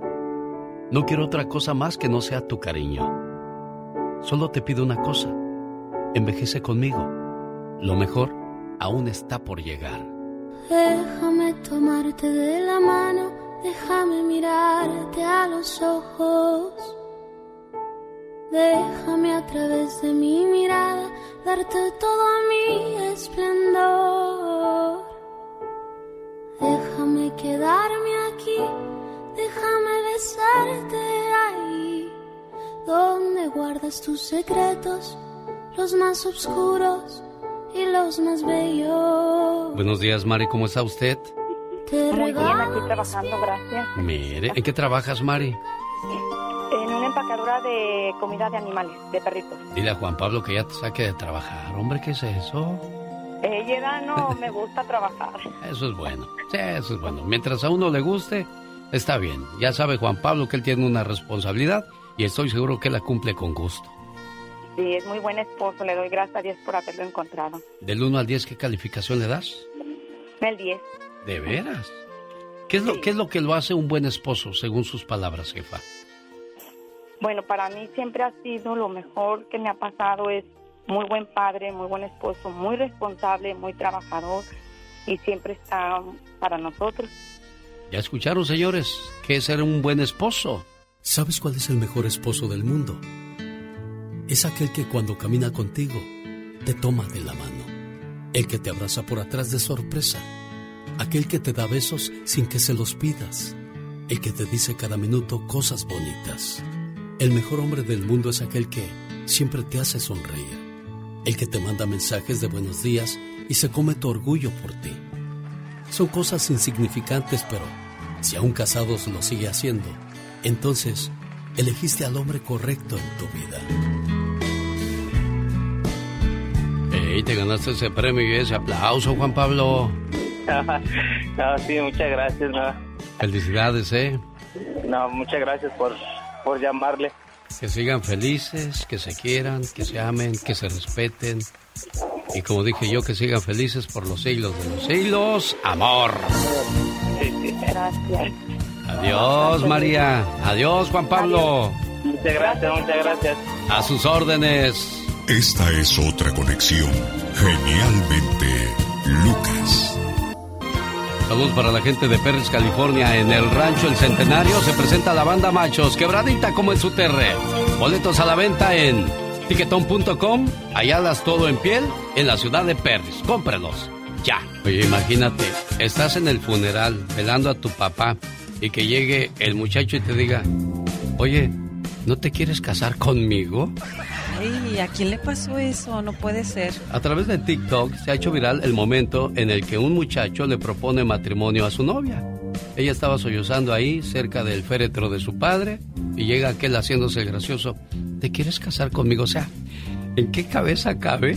Es como cuando vas a la- al dentista y te abre la boca la muchacha y le echan los perros, ¿no? O sea, Pero yo creo que él ha de haber pensado que con eso le iba a minorar un poquito su dolor o su tristeza, Pero- de haber dicho, la voy a poner feliz. pero en serio, ¿tú crees que va a Claro hacer eso? que no, no, va- no puede por pasar, pero bueno, hay cada mente. De eso vamos a hablar en, en uno de los podcasts de Serena Medina. ¿Cuáles son las mejores maneras de pedir matrimonio y en qué momento? Ay, sí. sí, Porque sí, un- también un puede, tema puede, muy padre. puede que alguien te rechace. Y ha sucedido. Imagínate, sí, ha sucedido y en lugares públicos donde todo mundo, ay, híjole, qué vergüenza, ¿no? Y Pena más la ajena, gente ¿no? que Dices se ríe o que se burla de, de- de esa situación, ¿no? Pero bueno. Bueno, hoy vamos a hablar de Mujer Poder y en Mujer Poder hablaremos de Eva Longoria que dijo, las palabras que diga un hombre pueden ser bonitas, pero si no van acompañadas de hechos, no valen absolutamente de nada. Así es, vamos a escuchar la historia de Eva Longoria, otra mujer poder.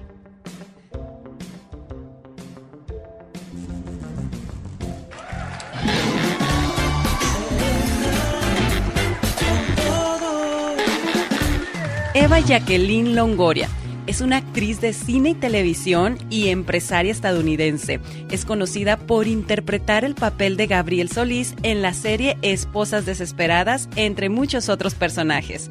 Nació el 15 de marzo de 1975 en Corpus Christi, Texas, pero descendente de mexicanos y españoles.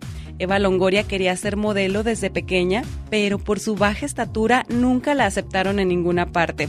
Pero ella siguió tocando puertas hasta lograr llegar a Los Ángeles y ser descubierta por un agente teatral.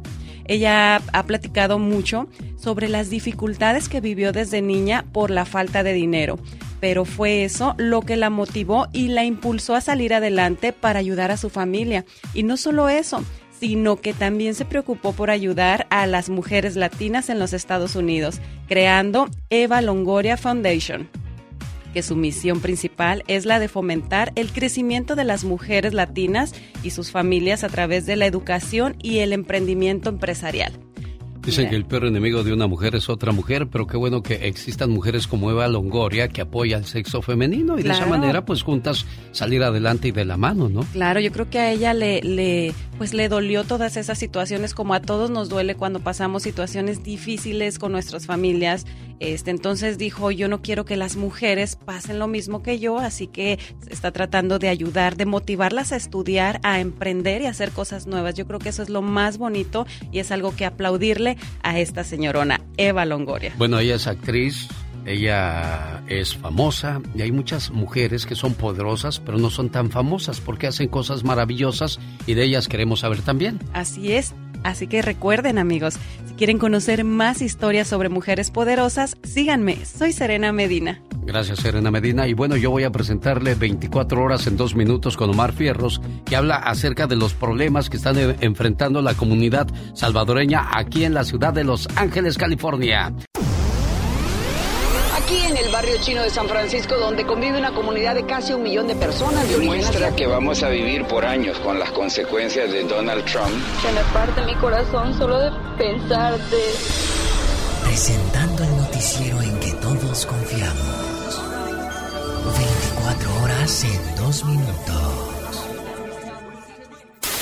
Muy buenos días y bienvenidos todos a este su noticiero no tan serio, 24 horas en 2 minutos en este precioso 17 de mayo. Y déjenme les digo que en Los Ángeles, California, los vendedores del corredor salvadoreño corren el riesgo de perderlo todo, ya que Salubridad quiere cerrar este mercado de comidas típicas salvadoreñas que lleva más de 20 años en operación. Nosotros es la segunda vez que venimos aquí y pues regresamos porque nos gustó la comida. Eh, es como que nos recuerda un poquito de, de- de la comida pues de nuestro país. El corredor cuenta con 50 puestos de comida y artículos culturales, lo cual aseguran que no les hace daño a nadie. Todos nosotros tenemos necesidad de trabajar, que no le estamos haciendo daño a nadie, pues estamos ganándonos el pan de cada día con nuestro trabajo y que nos den una oportunidad de seguir trabajando. Aunque muchos lo veamos como un simple puestecito de comida, para los vendedores es todo, ya que sus familias dependen de estos puestos para vivir el día a día. Nos establecimos acá en el corredor salvadoreño y se me está cumpliendo el sueño de, darle trabajo a muchas familias acá y pues mi familia depende también de este trabajo. Señores, pues qué mala onda, ¿eh? Yo siempre he dicho que estos vendedores ambulantes, o sea, se están ganando el dinero del pan de cada día honradamente. Y luego para que les hagan esto, no, hombre, los de salubridad, ojalá y se traguen una popusa y se ahorquen, la neta. A- a- ¿Y tú, Gilberto? ¿Qué le mandas decir al alcalde de Los Ángeles para que se pongan las pilas también? No, no, no conozcas a esa bandija. Este fue su noticiero no tan serio. 24 horas en 2 minutos. La voz y producción de Omar Fierros. Y ya llegó, ya está aquí. El que andaba ausente, señoras y señores, Pedro Fernández. Me traiciona la razón. Buenos días, buen amigo Pedro Fernández. ¿Cómo te trata la vida, Pedro? Muy bien, muy bien, muy buenos días. ¿Cómo estás, compadre? ¿Cómo te va? Qué gusto saludarte. Pues feliz de que ya te estamos esperando en la ciudad de Los Ángeles, California, este viernes, Pedro. Oye, yo también muy feliz, con mucha ansiedad, con muchas ganas, con, con mucha emoción de poder saludar personalmente a nuestro público hermoso de, de Los Ángeles. Después de dos años y dos meses de, de no conciertos, estamos muy contentos de regresar al escenario. Qué bueno, y nos va a dar mucho gusto aplaudirte y cantar contigo las nuevas canciones, las, las del Gracias. ayer, las del antier y las de siempre. Oye, Pedro, ¿qué extraña Pedro Fernández de Pedrito Fernández? Qué extraño, pues mira, eh, tanto como extrañar no extraño nada porque permanentemente vive conmigo y vivo yo con los recuerdos y escucho las canciones y veo las películas y permanentemente el público me pregunta este de los compañeros actores de aquellas películas de la mochila azul, de la oreja rajada, de la de los hoyitos, de la mugrosita. Entonces ese contacto permanente con el ayer o con el recuerdo está muy latente, entonces no lo extraño este porque no porque no se ha ido, aquí lo aquí lo traigo, aquí lo tengo. O sea que la inocencia y, y aquel niño de, de Pedrito no, no se ha perdido. Oye, y a propósito de niños, ¿cómo ves la niñez de ahora a la, a la de nuestros tiempos, Pedro? No, pues una generación completamente distinta, una evolución impresionante, la información que nos ofrece ahora la tecnología, toda la parte de, celular y todo este tema, pues ha cambiado completamente la historia, independientemente de que el mundo naturalmente ha evolucionado. Creo que nos estamos encontrando ante una generación completamente eh, moderna, absolutamente distinta en todos los sentidos, ¿no? Los niños son ahora, digo yo cuando tenía seis años, no sabe lo que lo que sabe, no sabía lo que sabe un niño de cinco años ahora, ¿no? Hoy saben tantas cosas y, hablan tanto y preguntan tanto. Eh, repito, la información que nos ofrece ahora la tecnología les ha abierto de una manera impresionante el mundo a los niños muy temprano. Sin duda alguna. De una gema un dime mi amor, a una Marte a la antigua, nos habla de un Pedro Fernández enamorado, romántico. Pero la mujer hoy día es más tóxica o siempre ha sido así, Pedro. Yo creo que yo creo que este, siempre ha habido todo esto. Lo que pasa es que volvemos a lo mismo, ¿no? Las redes sociales ahora nos muestran permanentemente el, el, el, el, día de hoy, ¿no? Lo que ocurre, lo que hacen, este, antes era como más calladito, ¿no? Pasaba, pero pasaba y casi nadie se enteraba. sí, sin duda alguna. Pedro, te tengo a Serena Medina que te tiene una pregunta. Hablando de tóxicas, quiso decir, pero bueno. Pedrito, para mí es Pedrito. ¿Te gustaría alguna vez hacer un dueto con Alejandro Fernández o Pepe Aguilar? Sí, por supuesto que sí, por supuesto. Admiro muchísimo la carrera de ambos. Alejandro es un cantante extraordinario. Eh, la verdad es que estaría maravilloso que en algún momento pudiéramos tener ese, ese chance, esa oportunidad de hacerlo. La verdad es que creo que más allá de, un deseo, también depende mucho de una oportunidad. De, me refiero a una oportunidad en cuanto al tema, ¿no? Eh, hay veces que uno no tiene nada en el radar como para compartir con algún compañero y, y, de repente te viene una canción que dices esto estaría muy padre grabarlo con tal persona, ¿no? Con algún compañero, como ha ocurrido en otros momentos pero por supuesto, sería, sería maravilloso poder hacer en algún momento algo juntos. Creo que al final el público sería el, más beneficiado, ¿no? Porque al público le encanta ahora ver cómo eh, los artistas comparten eh, un tema o comparten el escenario, interactúan. Y creo que es parte de la, de la modernidad también musicalmente hablando. Sí, echarse la mano el uno al otro. Oye, Pedro, tú fuiste entrevistado sin ser entrevistado. Escucha. Ella es divertida. Oh my God. Ella es latina. Sí, señor. Esto es. Platícame de tu vida con Katrina. Dale, mija. ¡Ay! No lo puedo creer, no lo puedo creer. Pedrito Fernández está aquí en casa. Ay, ay, ya me controlo. Ahora en papel de entrevistadora y en papel de dama. Pedro, Pedro, ¿me escuchas? Ajá, sí. Soy yo, la Katrina, la chica sexy, con quien quisiste tener una aventura, pero acuérdate que yo no quise. ¡Ah, la pelusa! Oye, Pedrito hermoso, yo no sabía que tú y Tatiana eran compadritos. Sí, somos somos compadres, este, somos padrinos, eh, mi mujer y yo somos padrinos de Andrick, su hijo más, más pequeño. Pedrito, acércate más, yo no muerdo. Ay, Pedrito, ya una chiquilla así bien hermosa cuando tú ya dabas conciertos, Pedrito.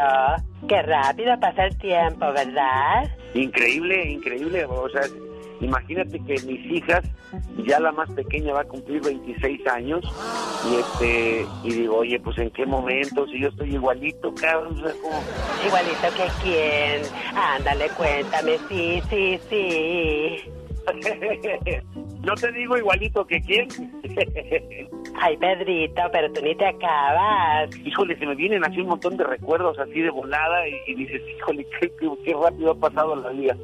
Lo que eres tú, Luis Miguel y Chayanne, no se hace nada. Que nos, nos metieron en formol. Pedro, no me quites más mi tiempo. Se acabó la entrevista. Adiós. Igualmente, muchas bendiciones. Te mando un fuerte abrazo. Cuídate mucho y cuida mucho a la familia. Oye, Pedrito, antes de que te vayas, ¿no me das un besito? Ay, esa risa quiere decir que no. Pues tú te lo pierdes. Chao. Entendido, bye. Oye, ¿qué te pareció esa entrevista que nos hiciste, Pedro Fernández? Ni te la esperabas. Fue una plática que tuvimos fuera del aire. Fui agarrando los pedacitos de lo que me contestabas y luego dije, lo voy a pegar con la Catrina para que Pedro Fernández se vaya bien entrevistado a casa. Qué padre, qué padre, qué, diversión, qué, qué divertido y qué simpático que puede uno hacer todo esto. Eh, me da me da mucha alegría por Sabes que ahorita que estaba escuchando todo esto que dije que pasaba el tiempo de volar y que tiene uno tantos recuerdos, la verdad es que el tiempo se pasa muy rápido y, y cuando te das vuelta dices, caramba, han pasado muchísimos años y seguimos aquí, gracias a Dios, echándole ganas y, y sobre todo disfrutando del cariño del público, que es lo que nos permite pues mantenernos en este hermoso negocio y en este hermoso mundo de la música, ¿no? Este viernes en el Microsoft Theater junto a Natalia Jiménez nos va a tocar presentar a Pedro Fernández, diva de México. Sí, señor. Oye, va a estar buenísimo que el público no se lo pierda, que nos acompañe.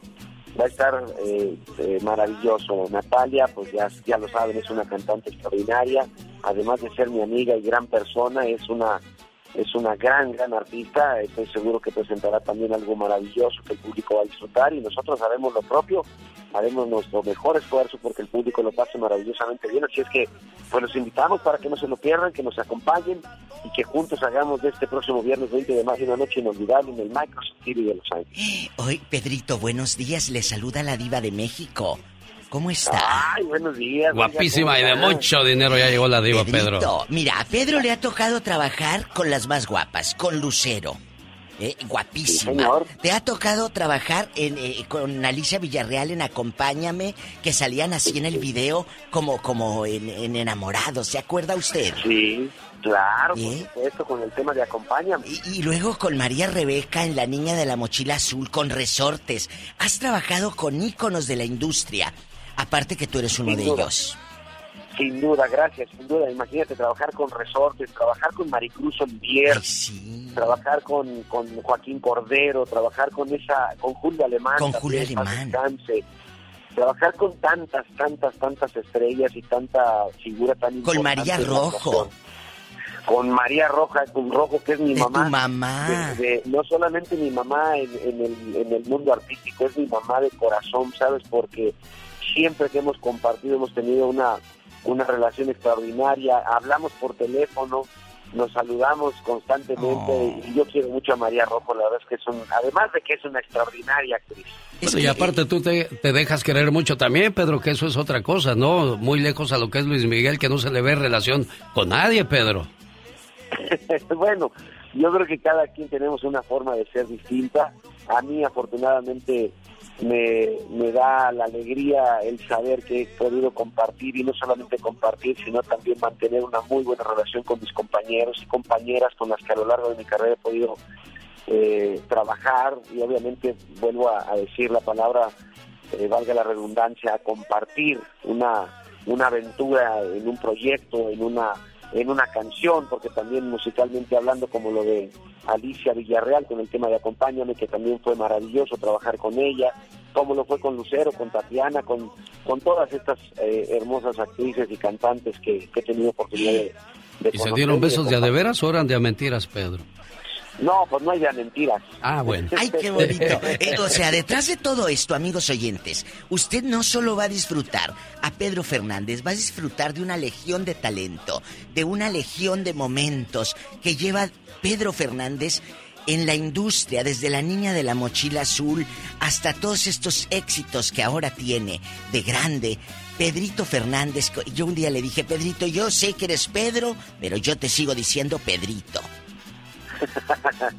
Eh, porque los mexicanos a lo que amamos le decimos una carnita, un taquito, Pedrito, porque es algo que amamos. Y a ti te amamos. Pedro. Muchas, muchas gracias. Nos saludamos este viernes. Ahora, sí te mando un beso. Ay, muchas gracias, te amo, guapísimo. Gracias, Pedro Fernández, gracias a la diva, gracias, Serena, gracias a todos ustedes que nos hacen el favor de seguirnos día a día. Hasta luego, Pedro. Hasta muy pronto, mi genio. Cuídate mucho. Te mando un abrazo. Muchas bendiciones. Gracias. Gracias por este espacio. Nos vemos el próximo viernes 20 de mayo en el Microsoft Theater. Ya los esperamos.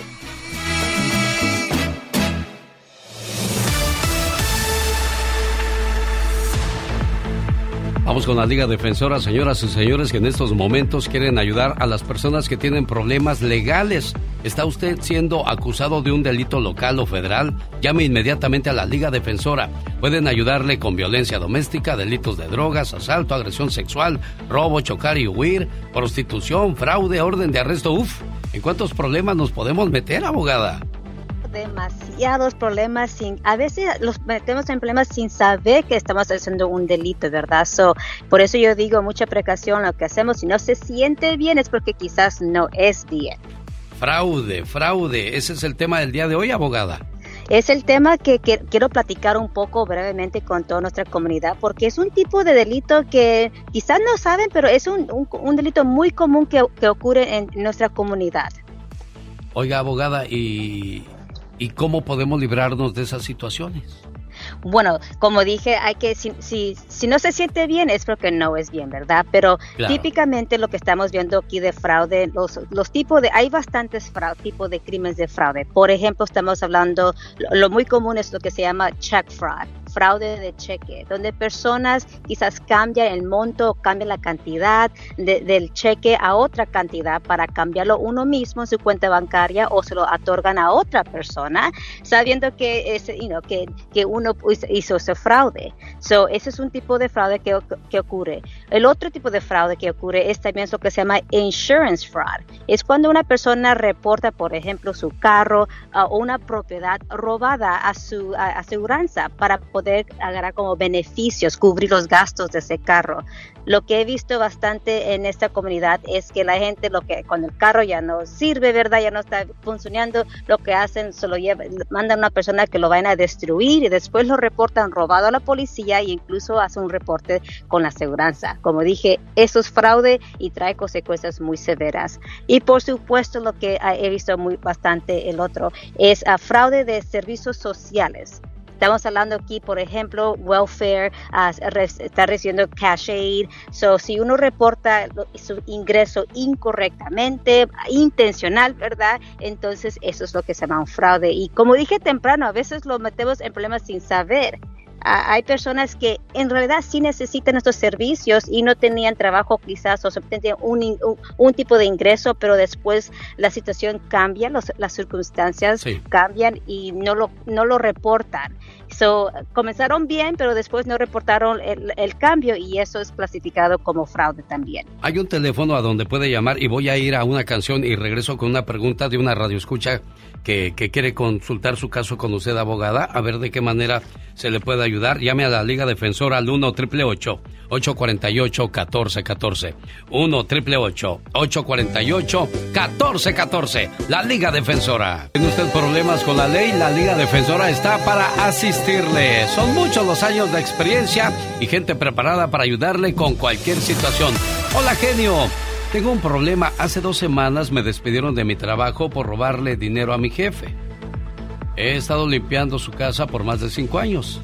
Él es de la tercera edad, tiene 85 años. Mi esposo perdió su trabajo debido a la pandemia y necesitábamos dinero para cubrir los gastos de la casa.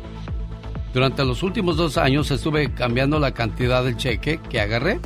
Su hija se dio cuenta y me despidió y me dijo que iba a llamar a la policía.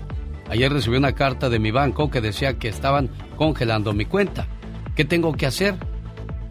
No me ha llamado la policía, quiero ir a la policía para explicar por qué lo hice, pero no sé qué hacer.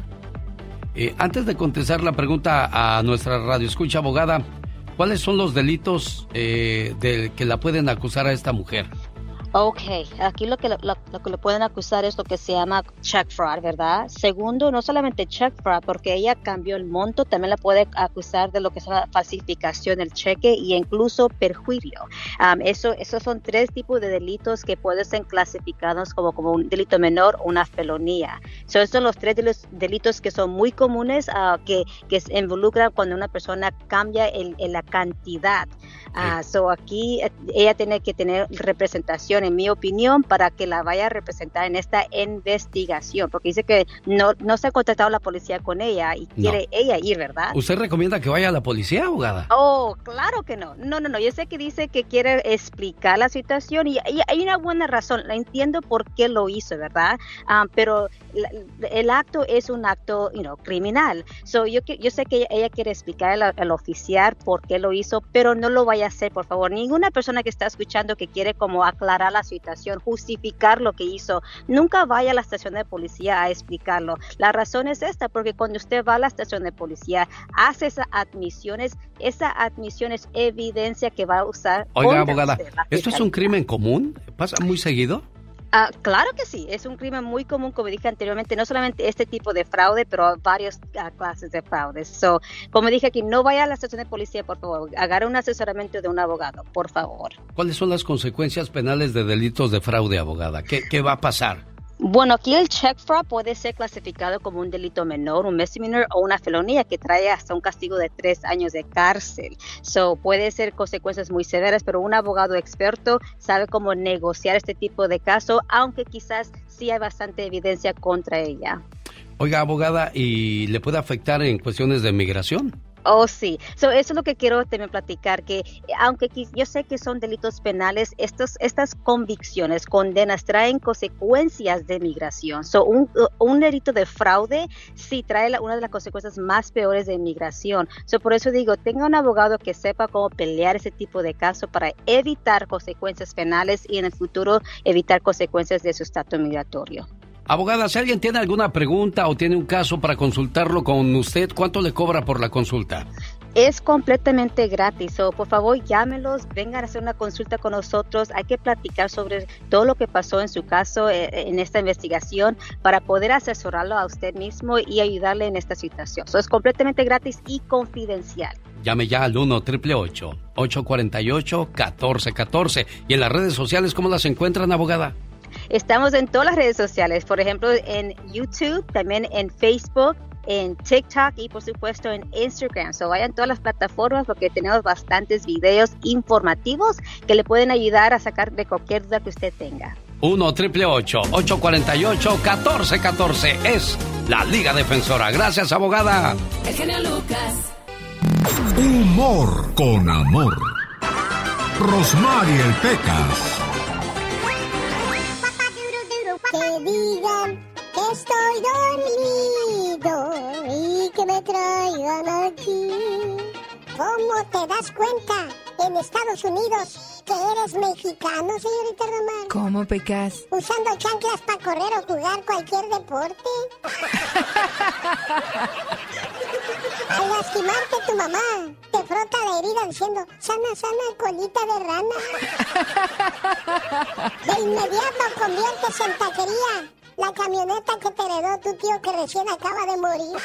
Ay, Pecas. En Estados Unidos, ¿cómo te das cuenta que eres mexicano? ¿Cómo? Pintas tu apellido en la puerta de tu coche o te lo tatúas en la espalda, A tu esposa la llamas Ruca, Jaina, Waifa o vieja. Ay, sí, Pequitas. Te pellizcan en la iglesia y te amenazan diciéndote Pobre de ti si lloras, cuando llegues a la casa vas a ver.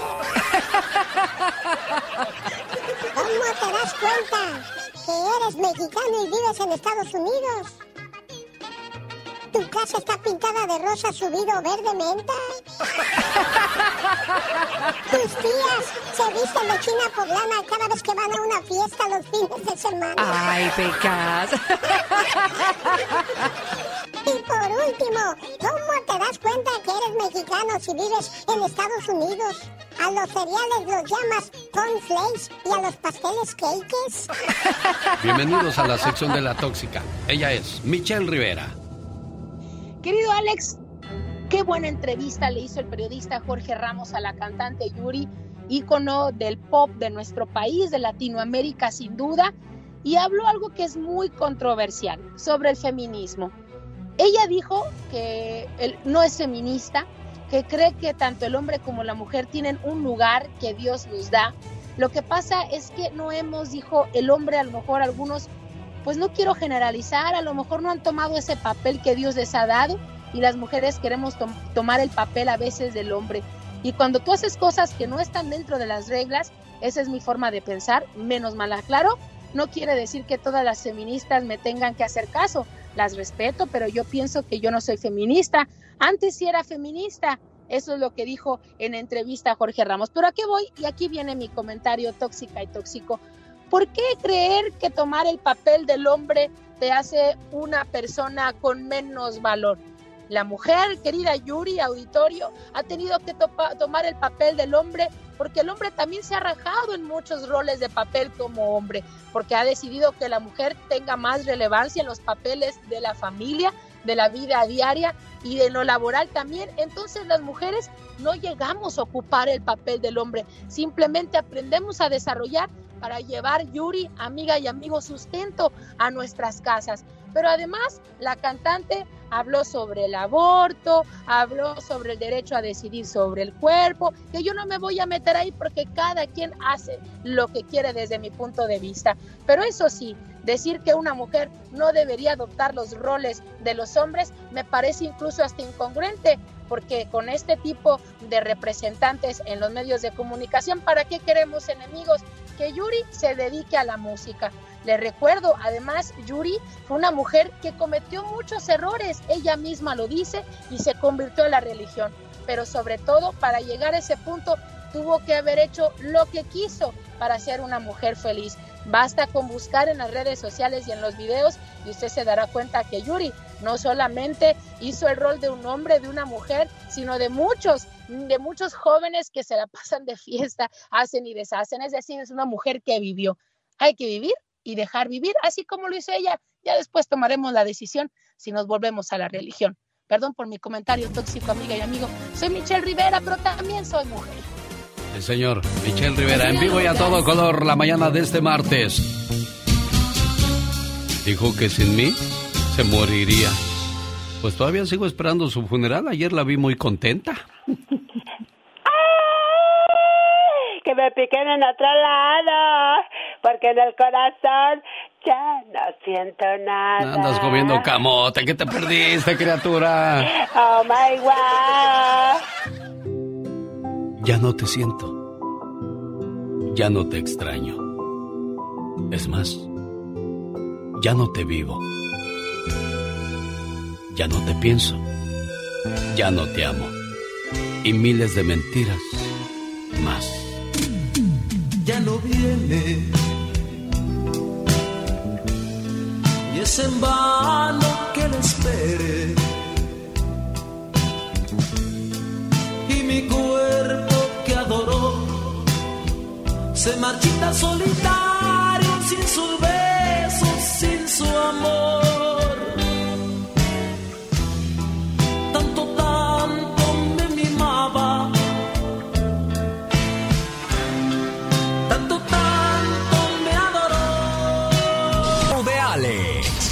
Genio Lucas, el motivador.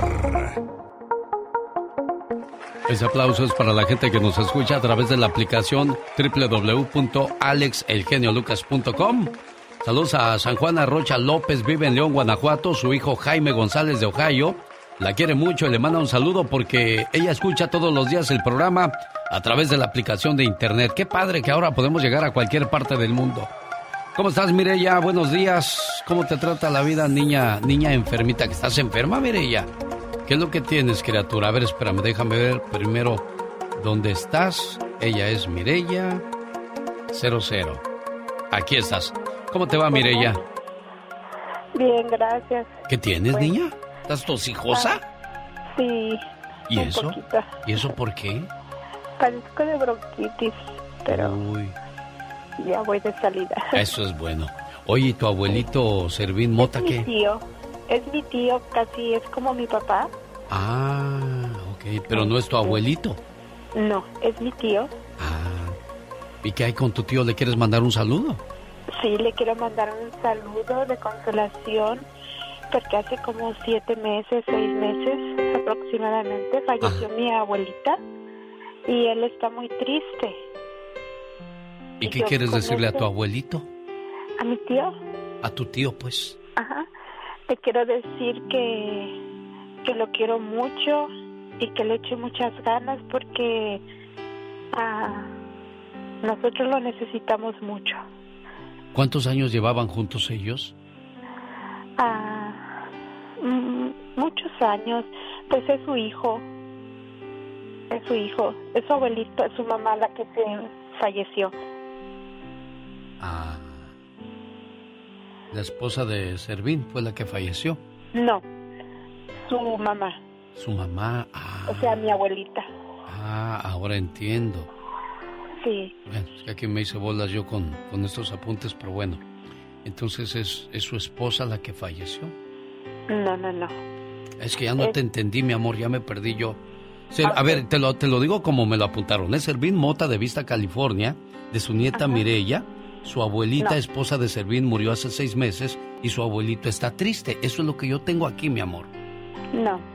Ah, yo soy Mirella Mota. Ajá. Y le estoy hablando para que le hablen a mi tío. Sí. Que es como mi papá. Porque su mamá de él falleció. Ah, su mamá. Su mamá. Ahora sí ya nos Que es- entendimos. Que es mi abuelita. Ajá. Perfecto. Bueno, entonces, Él es hermano de mi papá. y por eso le querías hacer llegar un saludo de, de, de respaldo, de cariño. Sí, porque él, desde que mis papás fallecieron, él siempre está con nosotros. Es como un padre para mí. A los que se fueron demasiado pronto. A los que nos dejaron sin querer marcharse. A los que ya no sabemos si lo que queremos es abrazarlos o que nos abracen.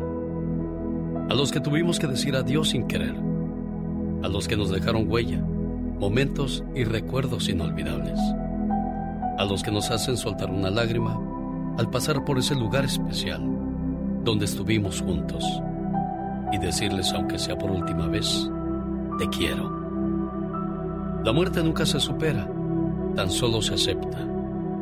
No en vano dicen que en esta vida todo tiene solución, menos la muerte. Y es el proceso que desgraciadamente todos tarde o temprano tendremos que llegar. El ser humano llega, se reproduce y se va, dejando buenas raíces y buenas semillas. Y ese es tu caso, Servín. Buenos días. Buenos días. Pues ya, ya en- entendimos la, la situación que vives y pues un, un tesoro muy grande, sobre todo en este mes, el mes de mamá, Servín. Sí, fíjate que el mes de noviembre falleció mi mamá, la abuelita de mi hija Mireya. Y pues este, estoy triste, todavía aún no he recuperado, no me he recuperado, este, entré en depresión, pero pues gracias al apoyo de mi familia, de mi sobrina, Todo el apoyo que te dan, el cariño y el respaldo, bueno, pues se hace presente en este saludo. Gracias, Fermín, Servín, por recibir mi llamada y espero que pues Dios te dé el consuelo y la tranquilidad que necesitas. Y los seres queridos dejan de vivir con nosotros, Servín, para pasar a vivir en nosotros, en nuestro corazón. Ay, Dios, a veces quisiera un aumento de sueldo en mi trabajo. Pero luego recuerdo que ni trabajo con qué cara pinto. Oye, a propósito de dinero, es increíble, pero cierto. Los Clinton cuando salieron de la presidencia de los Estados Unidos dicen que iban en bancarrota, que no tenían billetes. Ni un quinto, oh my ¿Tú wow. crees que un expresidente de los Estados Unidos vaya sin dinero? Yo no lo creo. Yo tampoco. No Dijo la señora Hillary, nos fuimos de la Casa Blanca en bancarrota. No teníamos para la- las hipotecas de la casa, la educación de Chelsea, dijo doña Clinton en el 2014. Sin, e- sin embargo, desde que Bill Clinton dejó la presidencia en enero del 2001, sus actividades le, le permitieron ganar más dinero fuera de la presidencia que en la presidencia. Dice, la presidencia nomás me absorbía, pero no me daba dinero. Y estuvo, estuvo dos años en el mandato el, el Bill, ¿eh? El Bill Clinton, sí, claro. El 5 de febrero del 2001, cuando habían pasado poco más de 15 días de su salida de la Casa Blanca, a mí que hasta iba a ir al welfare, tú. Sí, imagínate ya, sin dinero y sin nada, pobrecito. Pero se fue a dar un discurso en Nueva York, lo invitaron a una librería y ahí empezó a hablar, oh, yo de presidente, jajaja, jejeje. Y ahí fue. Y le dieron subió como 125 mil dólares ahí. Y luego dije, ah, me fue bien. Para la próxima voy a pedir 500 mil y que se los dan. Oh, wow. Y por mí no pagan 5 dólares por ir a ver cuando he hecho un speech. ¿Qué es eso? Oh, my wow. Y bueno, pues entonces ya de ahí comenzó a hacer más presentaciones y ahora son millonarios los Clinton. en- de, que tenían, ¿qué? De, de 20, 20 o 30 mil dólares en su cuenta bancaria. Ahora tienen 10 millones 600 mil dólares. ¿Quién lo hubiera de haber imaginado? Ojalá y me hablara la señora Hillary como me dijo, oh, te voy a llamar cuando sea presidenta. Decirle, oiga, présteme una feria, ¿no? ¿Somos compas o no somos compas? Exactamente. oh, claro que sí, somos compas, pero... Ay, en otra ocasión cuando venga yo de Alemania, te presto el dinero. Y le voy a decir, ¿y cuándo va a ir a Alemania? ¿Sabes qué me va a decir? ¿Qué te va a decir? Nunca. ¡Oh, my wow! Esta es la radio en la que trabajamos para usted. Lucas. Pues que Cristian Nodal ande estrenando nuevo amor Gustavo Adolfo Infante. ¿Cómo ves, querido Eugenio? Te abrazo con el cariño siempre de la capital de la República Mexicana y un abrazo a tu maravilloso auditorio de costa a costa, de frontera a frontera. Y fíjate que sí, Cristian Nodal trae una nueva conquista que se llama Aurora.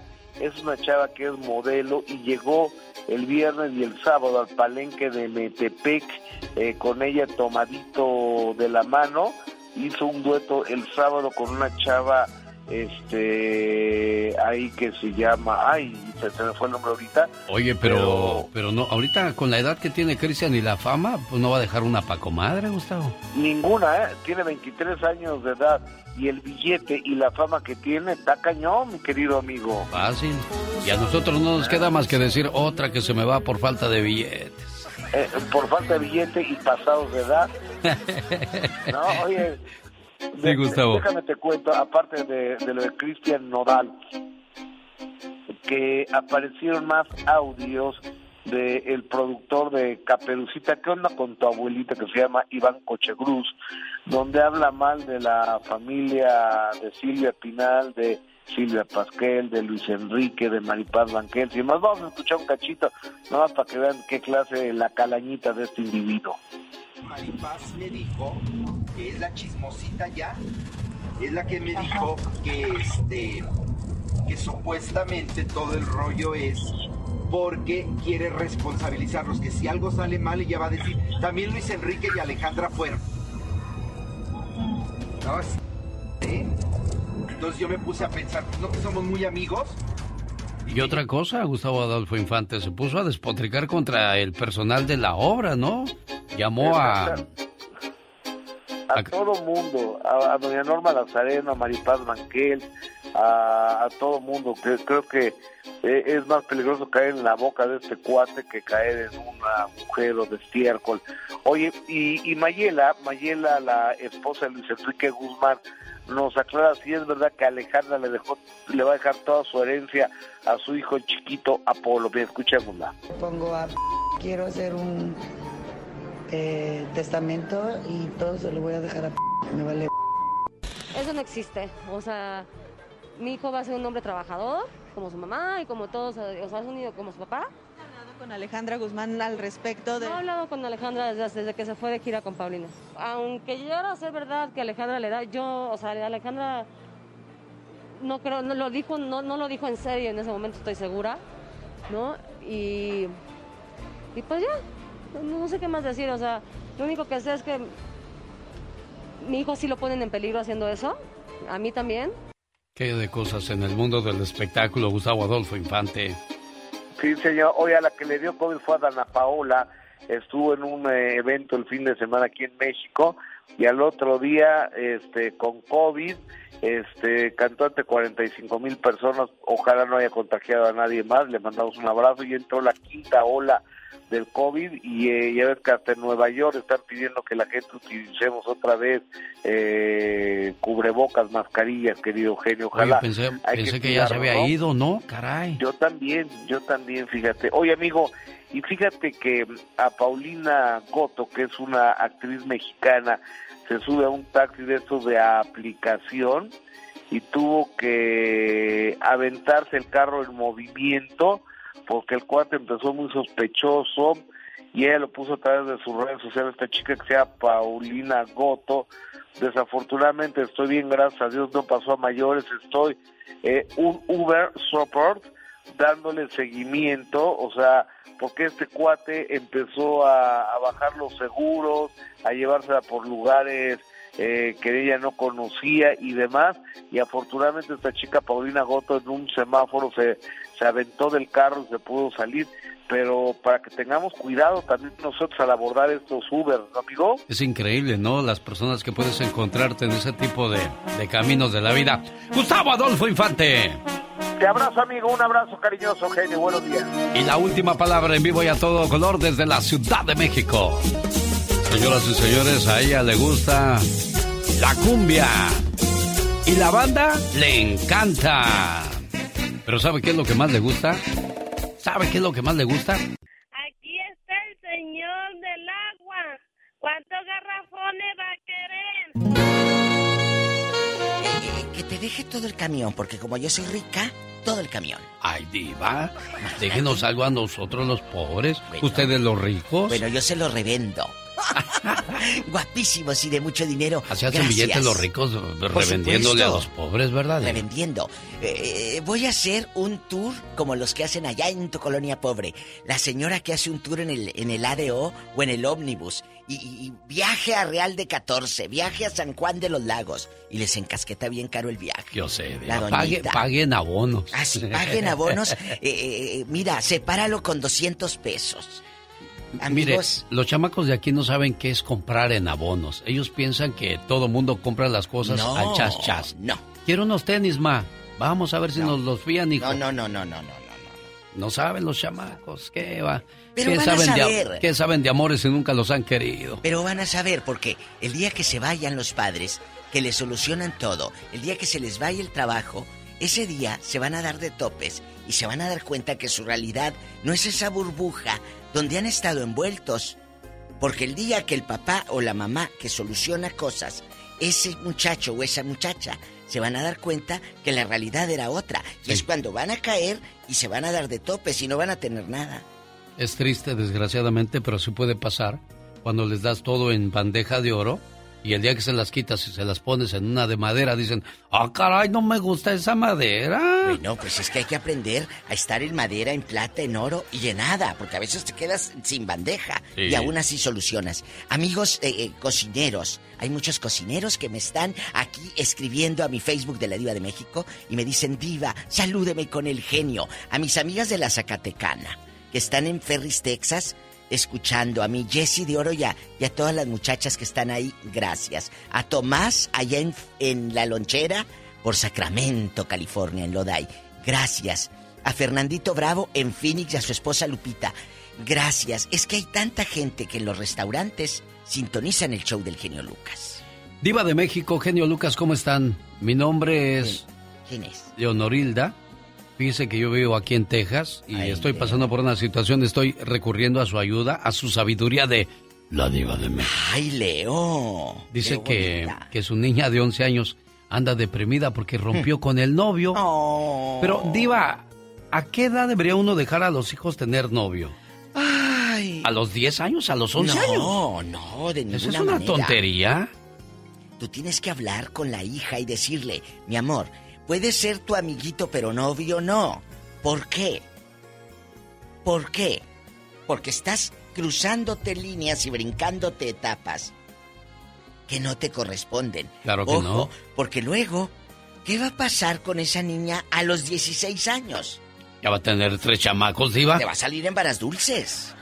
Entonces, necesitas eh, eh, eh, como dice el libro de Eclesiastés en la Biblia, hay tiempo para todo. No te brinques tiempos. Porque si tú te brincas tiempos, no vas a disfrutarlos. Y por eso a los 40 quieren andar en chavos rucos porque se brincaron los tiempos de los 20. Diva. Es verdad, Alex. Es verdad. No, es cierto, es cierto. Se brincaron esos tiempos y a los 40 los quieren disfrutar. Ahí se andan comprando Corvettes, motocicletas. No, deje usted el Corvette y las motos. Eh, se van al antro a ligar a las que pueden ser sus hijas. Y las, y las chamacas que también no les gusta, pues ahí también le entran a la fiesta. Claro, porque si quieren subir al Corvette. Ah, claro. Bueno. Oiga, Diva de México. Hola, vete, O las señoras ya también maduronas, pues ya como... Brincaron etapas. Sí, se van a operar y andar ahí del tingo al tango. Mire, deje usted la operada. Ey. Está bien, si tienes el centavo, hazlo. Pero que te saque dinero un hombre. Eso jamás. Es triste, Jamás señora. No lo le permitan. no le dé dinero a hombres, señora. Disfrútalo en ti. Es más, niñas, no mantengan a los hombres esos que se comen la pintura de tus labios. A mí sí me gusta mantener a un hombre. ¿O de veras, diva? Pero ocupado toda la noche. ¡Sas, culebra! Al piso. ¡Tras, tras, tras! ¿Tenemos llamada, Pola? Vamos a las líneas telefónicas hoy. ¿A qué edad la dejaron o lo dejaron tener novia o novio? Pero a los 10 años, 11 años andar pensando en noviazgo, no. Diva de México, Que es una súper tontería. la nariz. Pero ahí de quién es la culpa. De los padres. Pero si la niña ya va a la escuela, la mamá y el papá no están con ella todo el día. Ah, bueno, bueno, pero están en la casa. ¿O acaso cuando llegan a casa tampoco le hacen caso a sus hijos? Fíjese que no, Diva. Ah. Hay mucha gente. Fíjese que a mí nunca se me olvida cuando iba a las juntas de mi Jesús, la maestra ponía sus galletas y sus aguas ahí todo para que los padres que venían del trabajo pues echaran su galletita y su agua mientras iban a la junta. No, yo me regresaba un montón de botellas de agua y de galletas a mi casa que me daba la maestra. No iban los papás a las juntas. No iban a las juntas de los No. alumnos y eso. ¿Tú crees que a tu hijo no le va a afectar? Claro que le va a afectar. Yo sé que están trabajando. Yo Sí. sé. ¿A qué edad tuvo usted su primer novio de Iba de México? Yo a los 17. Ah, no, pues usted ya. Yo no, yo no anduve. Ya alcanzaba yo- el timbre no, de la no, no, puerta. yo no anduve brincándome etapas. Ya después brinqué en otra parte.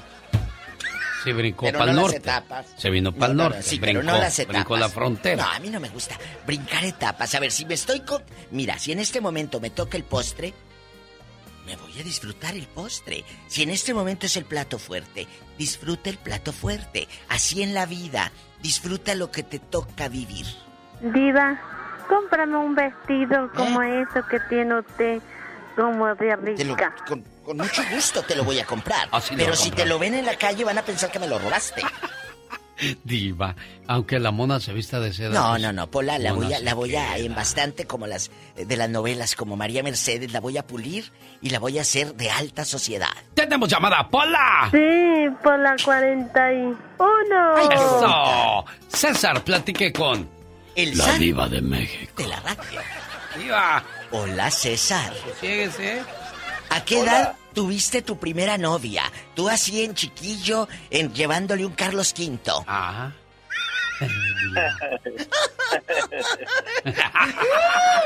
¡Ridículo! Ya lo ¿Eh? veo llegando con su Carlos V. Todo derretido ahí. De pasas, Diva, el de pasas estaba bien bueno. ¿Eh? ¿El de pasas? Como a los 12 años. ¿Y y quién era? ¿Cómo se llamaba? Uh, imagínate. Ahora no me acuerdo. Bueno. Ah, ¿Le pegan? ¿Y te gustaría que tu hijo o tu hija a los 12 años ya anduviera con novio como tú? No, no. Ah, no, claro Imagínate que no. que yo, yo me, me casé de... Mi esposa tenía 15 años y yo tenía 20. Hoy. ¿Y luego qué Y dijeron ahora tus mismo suegros? tenemos... Ahora, no, no, querían separar, pero porque decían que ese, ese matrimonio no iba a funcionar y, y en estos momentos ya tenemos 43 años de casados. ¡Qué bonito! Triunfó el amor. Es que ese es amor verdadero, Diva. 43 Tenemos- años. Tres hijos, tres hijos, cuatro nietos. Oye, estás diciendo que tienes 63 años y yo te escucho la voz de chiquillo, de chavito. Yo eh, dije un cuarentón, más o menos. ¿Te escuchas? Súper joven, No, nada ¿eh? más. Sese- 63 años tengo. 6'3", sí. ¿Tienes 6'3"? Ya saqué cuentas. ¿A poco crees que me ibas a, a, a mandar girando en un tacón? ¡No! Diva. ¡Qué bonito! Ni de, va- ni de vaina. Ni Yo nada. soy de Barranquilla, Colombia. Ay. soy de Ah. Barranquilla, Colombia. ¡Qué bonito! Aplausos para la colonia colombiana. Un beso a toda esta comunidad de Colombia que Yo- anda acá en el norte. Yo todos los días lo escucho, todo el tiempo. Yo trabajo acá en Kerman, en, en el FIL. Sí. Eh, soy el, el guardia de seguridad de la compañía y siempre los escucho. ¡Qué bonito! Muchas gracias, eh, de verdad. eh, que vengan muchos días buenos para ti, tu familia y larga vida para que veas a tus nietos. Y ahora, ya el 4 de, de ¿cómo es? De, el 13 de junio, de julio, Eh, estoy cumpliendo los, los 43 años de casado. Mira nomás, qué bonito, ¿eh? Ahí está el saludo para la gente de Colombia. Sabroso el ritmo. ¡Ay! La pista se prende con sabor colombiano. Ya, porque es poquito. Oh, oye, se llaman la tropa colombiana y nunca han ido a Colombia. Exactamente. como en, como en Colombia no conocen a la Sonora Dinamita. No, no ni a verdad. Margarita, la diosa de la cumbia. No, porque yo un día le, yo le he preguntado a varios colombianos, oiga, la Sonora Dinamita No. ya. No, no la no conocemos. la conocen. Ni a Margarita. Ella vino a triunfar a México. Nadie es profeta en su tierra y queda demostrado, ¿verdad, Diva? Pues Margarita, eh, eh, ella salió muy chiquita de Colombia.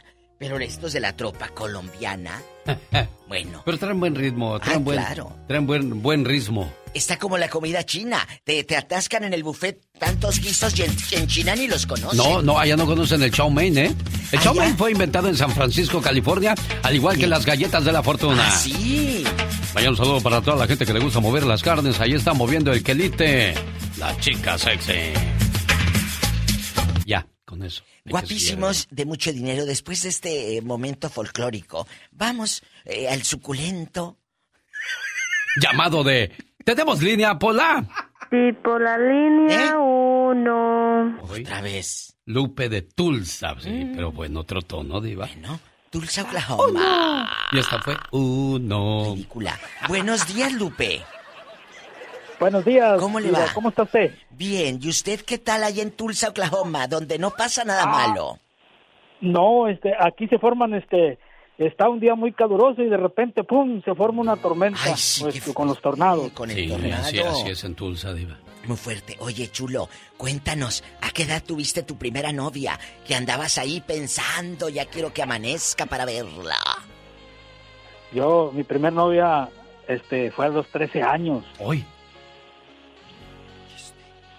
¿Y dónde fue? ¿En dónde vivías? Cuéntanos. Lupe. Yo vivía en Miguel Alemán, Tamaulipas. Ay, mi paisano. De, de- ah, no, yo soy, yo, yo, yo soy de, de De Tamaulipas. Tamaulipas, yo también. Oye, chulo, ¿y de dónde llegó ella? ¿De San Luis de Zacatecas? ¿De dónde? Llegaron de acá de la ciudad de Chihuahua, Chihuahua. Bien grandota. ¿Y luego? Eh, este, no, pues este, yo estaba eh, eh, en la escuela y ahí nos conocimos y, y no, pues este, ah, eh, eh, eh, ma- de manita sudada, pero este, ya de ahí ya empezó uno a andar para arriba y para abajo y quién sabe dónde quedaría mi, mi primer novia, se llamaba o se llama Ruth Morales Barragán. Si me está escuchando, un saludo. ¿No la has buscado Oye, en oye, el oye. Facebook eh, a Ruth Morales Barragán? ¿No la has buscado? No, no, no, no, no, es que eso Te ya. pegan. Agruras. Ahí en Tulsa, Oklahoma, hicieron la película de La Nación de las Mariposas. Ah, sí. Saludos a la gente que nos escucha a través de La Diferente en Tulsa, Oklahoma. Ay, muchas Como el buen amigo Lupe. Paisano. Miguel Ángel, ¿a qué edad tuviste tu primera novia o dejarías si tu hija tuviera novia a los 11 o 12 años? Miguel. Aquí la contraparte, creo, digo, pr- pr- primero que nada, saludos, ¿verdad? Buenos Sí, buenos días. La contraparte es, es que cuando uno es chiquillo, es decir, yo tenía como seis años, y yo me enamoré de la primer chiquilla. A los seis Eh, años. dicho de Pues otra claro, manera. bueno, pero es eso, ¿no? Yo, yo- yo me enamoré de la primera. eh, eh, Era, era como, como me gustaba ver sus ojitos, su sonrisa, su, su pataleo. Cuando la dejé del kinder, porque eso me pasó en el kinder. Hoy. Yo lloré muchísimo porque yo quería regresar al kinder solo por verla, pero cuando no sabía que uno pasaba a otra escuela, porque era, en ese caso, en ese tiempo la primaria. Eh, yo creo que, que, que cambia mucho el hecho de que cuando son niñas y son niños, los niños tenemos más sensibilidad cuando vemos esa imagen de alguien de que uno se enamora.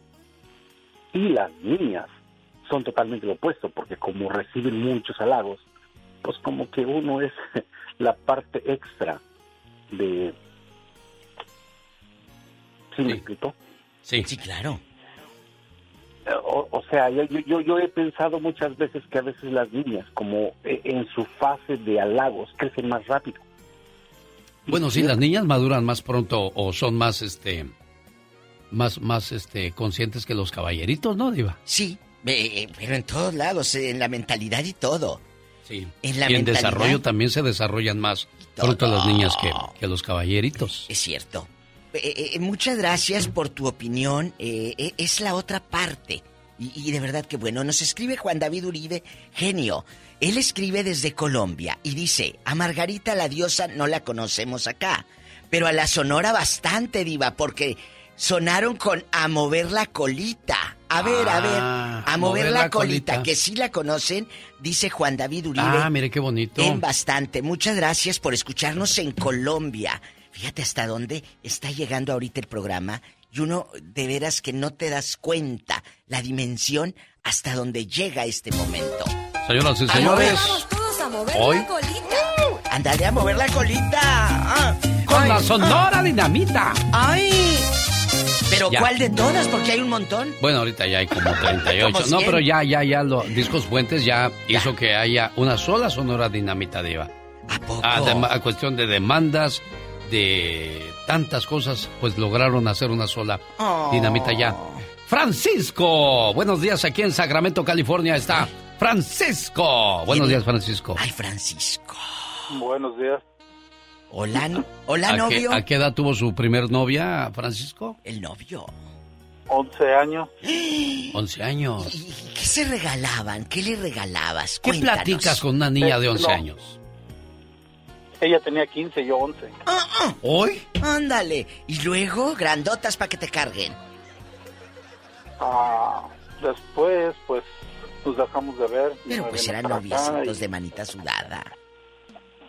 Pues, no me recuerdo exactamente qué más hubo porque yo me vine para acá y después de 32 años nos volvimos a encontrar y yo dejé a mi esposa para estar con ella.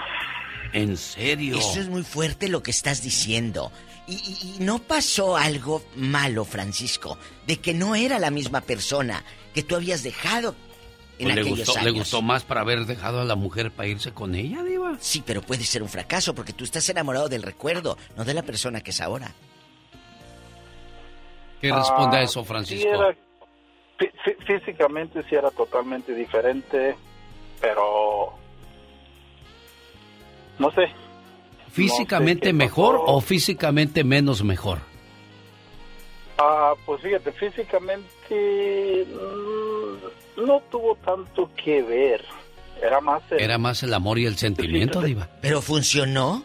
¿Funcionó y siguen juntos yo, ahora? Yo, yo, yo, yo, yo siempre tenía la, yo siempre la recordaba. Ah, o sea, incluso ya cuando la vi, pues totalmente otra persona, nada que ver con la que yo recordaba. Sí. Pero, Ah, ¿siguen juntos hasta en este momento? Ella está en México todavía. Mm. Pero, pero sí, pero ella viene para acá. Viene Pero, pero no hay planes de bodorrio ni nada de eso, Francisco. Sí. Ah, entonces están enamorados bien, Diva. ¿Y no te ha hecho una escenita, eh, eh, pues eh, triste por esa perfidia tu ex? Cuéntanos. Sí. Que te mucho. haya... ¿Sí? ¿A poco? Todavía no lo deja en paz, dice Francisco. ¿Qué tipo de escenas? ¿Te va a pedrear la casa? Ay, ¿Te poncha Diva, la ¿cómo- llanta? ¿Cómo va a pedrear eso, Sí, Diva? claro, hay, hay No, tóxicas no hacen así. eso, no. Claro. ¿Qué ha hecho la mujer para dañarte? Tú dinos No, aquí en confianza. no. No tanto así, trató de ponerme mal con, Tus con hijos. mis hijos, Claro. cosas así. Esas jugadas ya me las sé de memoria. Qué feo, ¿no? Pero al Qué final triste. del día, Juan, Juan o Francisco, si, si estás Ah. enamorado, lucha por ese amor. Buenos No. días, Juanito. Se Ay, se cortó la llamada de. Juanito. Hola, vete a la otra. Mientras ponme una cumbia, Pola. Hoy, la tropa vallenata de Colombia para el mundo. Ah, no, esos no son de Colombia. Son también de México, pero le echan Dice a la cumbia. cumbia de los pobres. Fíjate cómo ellos saben que esa música es para la gente ¡Viva! sencilla. ¡Ay, nada más! En la pista. Allá, tu colonia pobre, le echas agua al bote del champú para que te rinda. Y donde los DJs le hacen así. Un saludo. Esta noche. Ay, no, cómo me chocan. Muy bonito. Para todos los cumbiameros. Bailando bonito. Así- y así es- está todo el baile, Todo. Diva de Y mientras el DJ hace eso, tu tía Lola o tu tía San Juana o Hermelinda se roban el arreglo de mesa. Ah. Roberto, buenos días. ¿Qué nos Ay, cuenta qué usted, Roberto? ¿A qué edad tuvo su primera novia? A los 21 años. Ah, mire, ya, ya centrado, maduro. ¿Y ella cuántos tenía? Ah, 22. Ah, bueno, está Es bien. Un año un año mayor que yo. ¿Eh? So, ella es un año mayor que yo. ¿Y se casaron y todo? No. No, solo Es que, es que ese es un problema, Roberto Diva, de que pensamos que la primera novia es con la que nos tenemos que casar. No, no, no, no. Pero, ¿y dónde está ahora ella? ella está ahorita allá en el estado de Utah. Fíjate, anda en Pero no la verdad es... Mire, casi no le entendemos, Roberto. Quite el altavoz. Bueno, amigos, ¿escuchan cómo se oye Roberto? Así se oyen ustedes cuando le hablan a su mamá al pueblo. Y aparte, mala la señal, y ustedes con altavoz. No la frieguen. Ah, como le digo, ella está ahorita en el estado de. Ándale. Pero este, ah, hablo con ella dos que tres veces, no siempre, pues obvio tengo una relación ahorita ya con otra persona. claro. Pero ah, quedamos como buenos amigos, ella es una muy buena persona. Y pues ella también ya está en una relación. Oye, Roberto, Ambos ¿y, tu esposa eso. sabe que hablas con ella todavía? Ah, veces sí se da cuenta, pero a veces no, no es cosa como yo no hablo con ella para salir o así, para andar este ah, bañando, no. Solo veces que la saludo o ella me saluda y pues ya le digo yo, pues una amiga, pero pues ah, ah, ella no sabe pues que fue mi novia en el pasado, pero... Pero, pero qué bonito digo que se tengan confianza de que está diciéndole, oh, es mi amiga nomás. Ah, qué bueno, viejo. Sí, eso sí, hasta ahí solamente, o sea, no sabe que tuvimos algo que ver en el ¿Por pasado. qué? pero- ¿Y si llegas a ver? No se lo he dicho porque no es cosa que esta muchacha me llama la atención. Entonces, Ya fue, fue algo bonito, sí, y hasta ahorita hay un respeto solamente como amigos, sí. Mm. Entonces, no, no, no veo ahorita el motivo de decirle que hubo algo en el pasado. o- Pues no hay, no hay pleito con mi pareja sobre eso. Qué bueno, me da mucho gusto escuchar eso. vida, y, y ahorita yo estoy feliz con mi pareja. Ella está con su pareja igual, siempre me, me dice porque le eche ganas, que no me deje vencer y un, un apoyo de amigos nada más. Qué bueno, qué bueno que, que se platiquen. Es que no estás dejando morir el recuerdo y que tu pareja sepa que simplemente es una plática, está bien, porque hay confianza, hay comunicación. Pero ya cuando lo haces a escondidas, quieras o no, es infidelidad, aunque no se vean, Diva de México. Sí, pero le voy a decir algo. ¿Qué cosa, Diva? Hay gente que quiere regresar con la ex o la noviecita o el noviecito que dejaron el- hace 20 años, pero esa persona ya no es la misma, porque tú sigues enamorado de ese momento y de esa persona, pero tú cambiaste y esa persona también. Tenemos llamada cuidado. Pola. Sí, por la 69. Sí, Una colita se te mueve. Pola, contrólate. Hoy, ¿por Así qué que- dice eso? Mucho cuidado con engancharse con el pasado, chicos. Luis está en Los Ángeles, California. Buenos, días, Luis. buenos días. Buenos días. Hola. Te recibimos Aquí, con aquí. cumbia, Luis, para que vean. que Aquí nos atendemos no. bien. Saludarnos como siempre. Hola Luis, ay, siento que me va a salir aquí como, como, eh, Sí, sin ustedes mi, mi día no está caliente, no está picante. Ustedes le ponen el chile a mis tacos. Épale. Este. Eres un bribón. Luego, luego. Cuéntame, a ver. Luis, ¿qué No. pasó? A ver, Luis, platicas. Ay, sí, yo cuando yo cuando oí que estaban hablando de, de así de temas así candentes, calientes, dije, no, yo tengo que marcar, órale, y no, y ahí estaba yo como computadora Pero llamando. eso no es candente, es Este, de inocencia, es de niños, sí. amor de niños. ¿A qué edad debe de uno de tener novio o novia? Mira, bueno, yo sí te voy a contra, bueno, voy a contradecir un poco la plática. O sea, yo no tengo nada con que la gente tenga sexo o si están chavitos, digo yo, en veces no puedes hacer nada para evitarlo. O, o te dicen que no y tú más lo haces. Te dicen no abras las piernas porque vas a salir vas, vas a salir embarazada y más las abren. Entonces Lo yo digo. Mejor díganles cuídense, cabrones. Ay, perdón. díganles cuídense, chamacos. Tengan cuidado, no sal- eh, disfruten la vida. crezcan. Entonces yo, yo, yo a mí no me gustó juntarme. Yo hasta ahorita me gusta estar soltería porque vives más tu vida. Y luego la gente cuando encuentra a alguien que parcha bien, ahí se quieren casar y se quieren quedar. Y luego se aburren y luego ya andan ahí de por aquí por allá buscando otro nidito. Bueno, ¿No? Es- eh, es eso, lo- eso de que parcha bien es porque trabajaba en una vulcanizadora. Sí, o pegaba ropa, parches de ropa de Iba de México. Cuéntanos. Fíjese que hace muchos No, años mira. cuando la, la ropa estaba rota, pues comprábamos parches y pues había que No, pegar bien yo el parche porque si no, no 14, servía. mis 13, yo Ajá. tuve mi pareja y todo, mi novia, mi novio. A los 13, Pero 14 no me años. Gustó, sí, no me gustó eso ¿Por de qué? que te están llamando, te están chequeando. Ay, no le digo, no, no sabes qué, yo, yo no vine aquí a pelear con nadie, Ay, no, qué yo, no voy a... Sí, no, a mí también. Dije, no, mejor si quieres ahí, podemos ser a mi novias, a mi novios, ahí aquí nos vemos. O amigos con derecho también existe, Diva. Sí, yo prefiero eso. Pero luego se enamoran. Pero, no, pero no, estamos, no estamos dándole libertad al libertinaje así, Luis. Ah, sí, si se enamoran es su problema, pero yo soy honesto desde el principio. Yo solo quiero un parche, bye. Sí. Bueno. Sí, te digo, es lo mismo que pasa con las chavitas que se juntan y se casan y luego ya son señoras de 40, 50 años y se visten como que tuvieran 16. porque se brincaron etapas, que es lo que les dije hace rato. Porque no vivieron su vida. Exacto. Se, se, casaron a los 17, ya, ya iban saliendo. Pero bueno, cada quien. Chicos, gracias. Síganme en mi Facebook, La Diva de México, con estas cumbias eh, con sabor a posada. Pues sí, muy bonitas. Y en su OnlyFans yo la sigo, Diva. En ¿A poco tienes no, OnlyFans, Diva no, de no México? tengo eso. Dios guarde la hora, yo sí tengo talento. No, no, no. Gracias. Bye, Diva de México. Vamos a la posada, Diva. Bueno, pero yo quiero las colaciones. Épale. Y los cacahuates.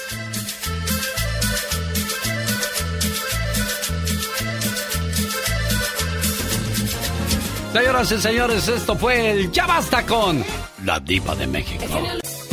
Oiga, en la ciudad de Salinas, sábado 28 de mayo, no se pierdan dos funciones. Adal Ramones y Adrián Uribe, Chavo Rucos Tour 2022. Boletos a la venta en misboletos.com. Y discotecas, éxitos latinos. Un saludo para la gente de Perris, California, este domingo 22 de mayo en el Rancho El Centenario. En Perris, California, llega Quebradita en tu terre con Banda Machos, la reina de las bandas. Boletos a la venta en tiquetón.com y allá las todo en piel, en Perris. nunca se despide por hoy, agradeciendo como siempre su atención. El programa que motiva, que alegre, que alienta en ambos lados de la frontera. ¿Eres tóxico o eres tóxica? Confianza no es dar contraseñas, mostrar chats o controlar a tu pareja. Confianza es acostarte en paz y saber que tu pareja está en la calle o hablando con cualquier persona sabiendo que te va a dar lugar o te va a dar siempre tu lugar. Así es que cuando tú tienes esa confianza, de nada ni de nadie debes desconfiar. Digo. Ya nomás digo, my ¡Qué intensa! Es que es cierto, lo decía Pedro Fernández el día de hoy. La que es tóxica es tóxica y siempre va a buscar maneras de estar peleando.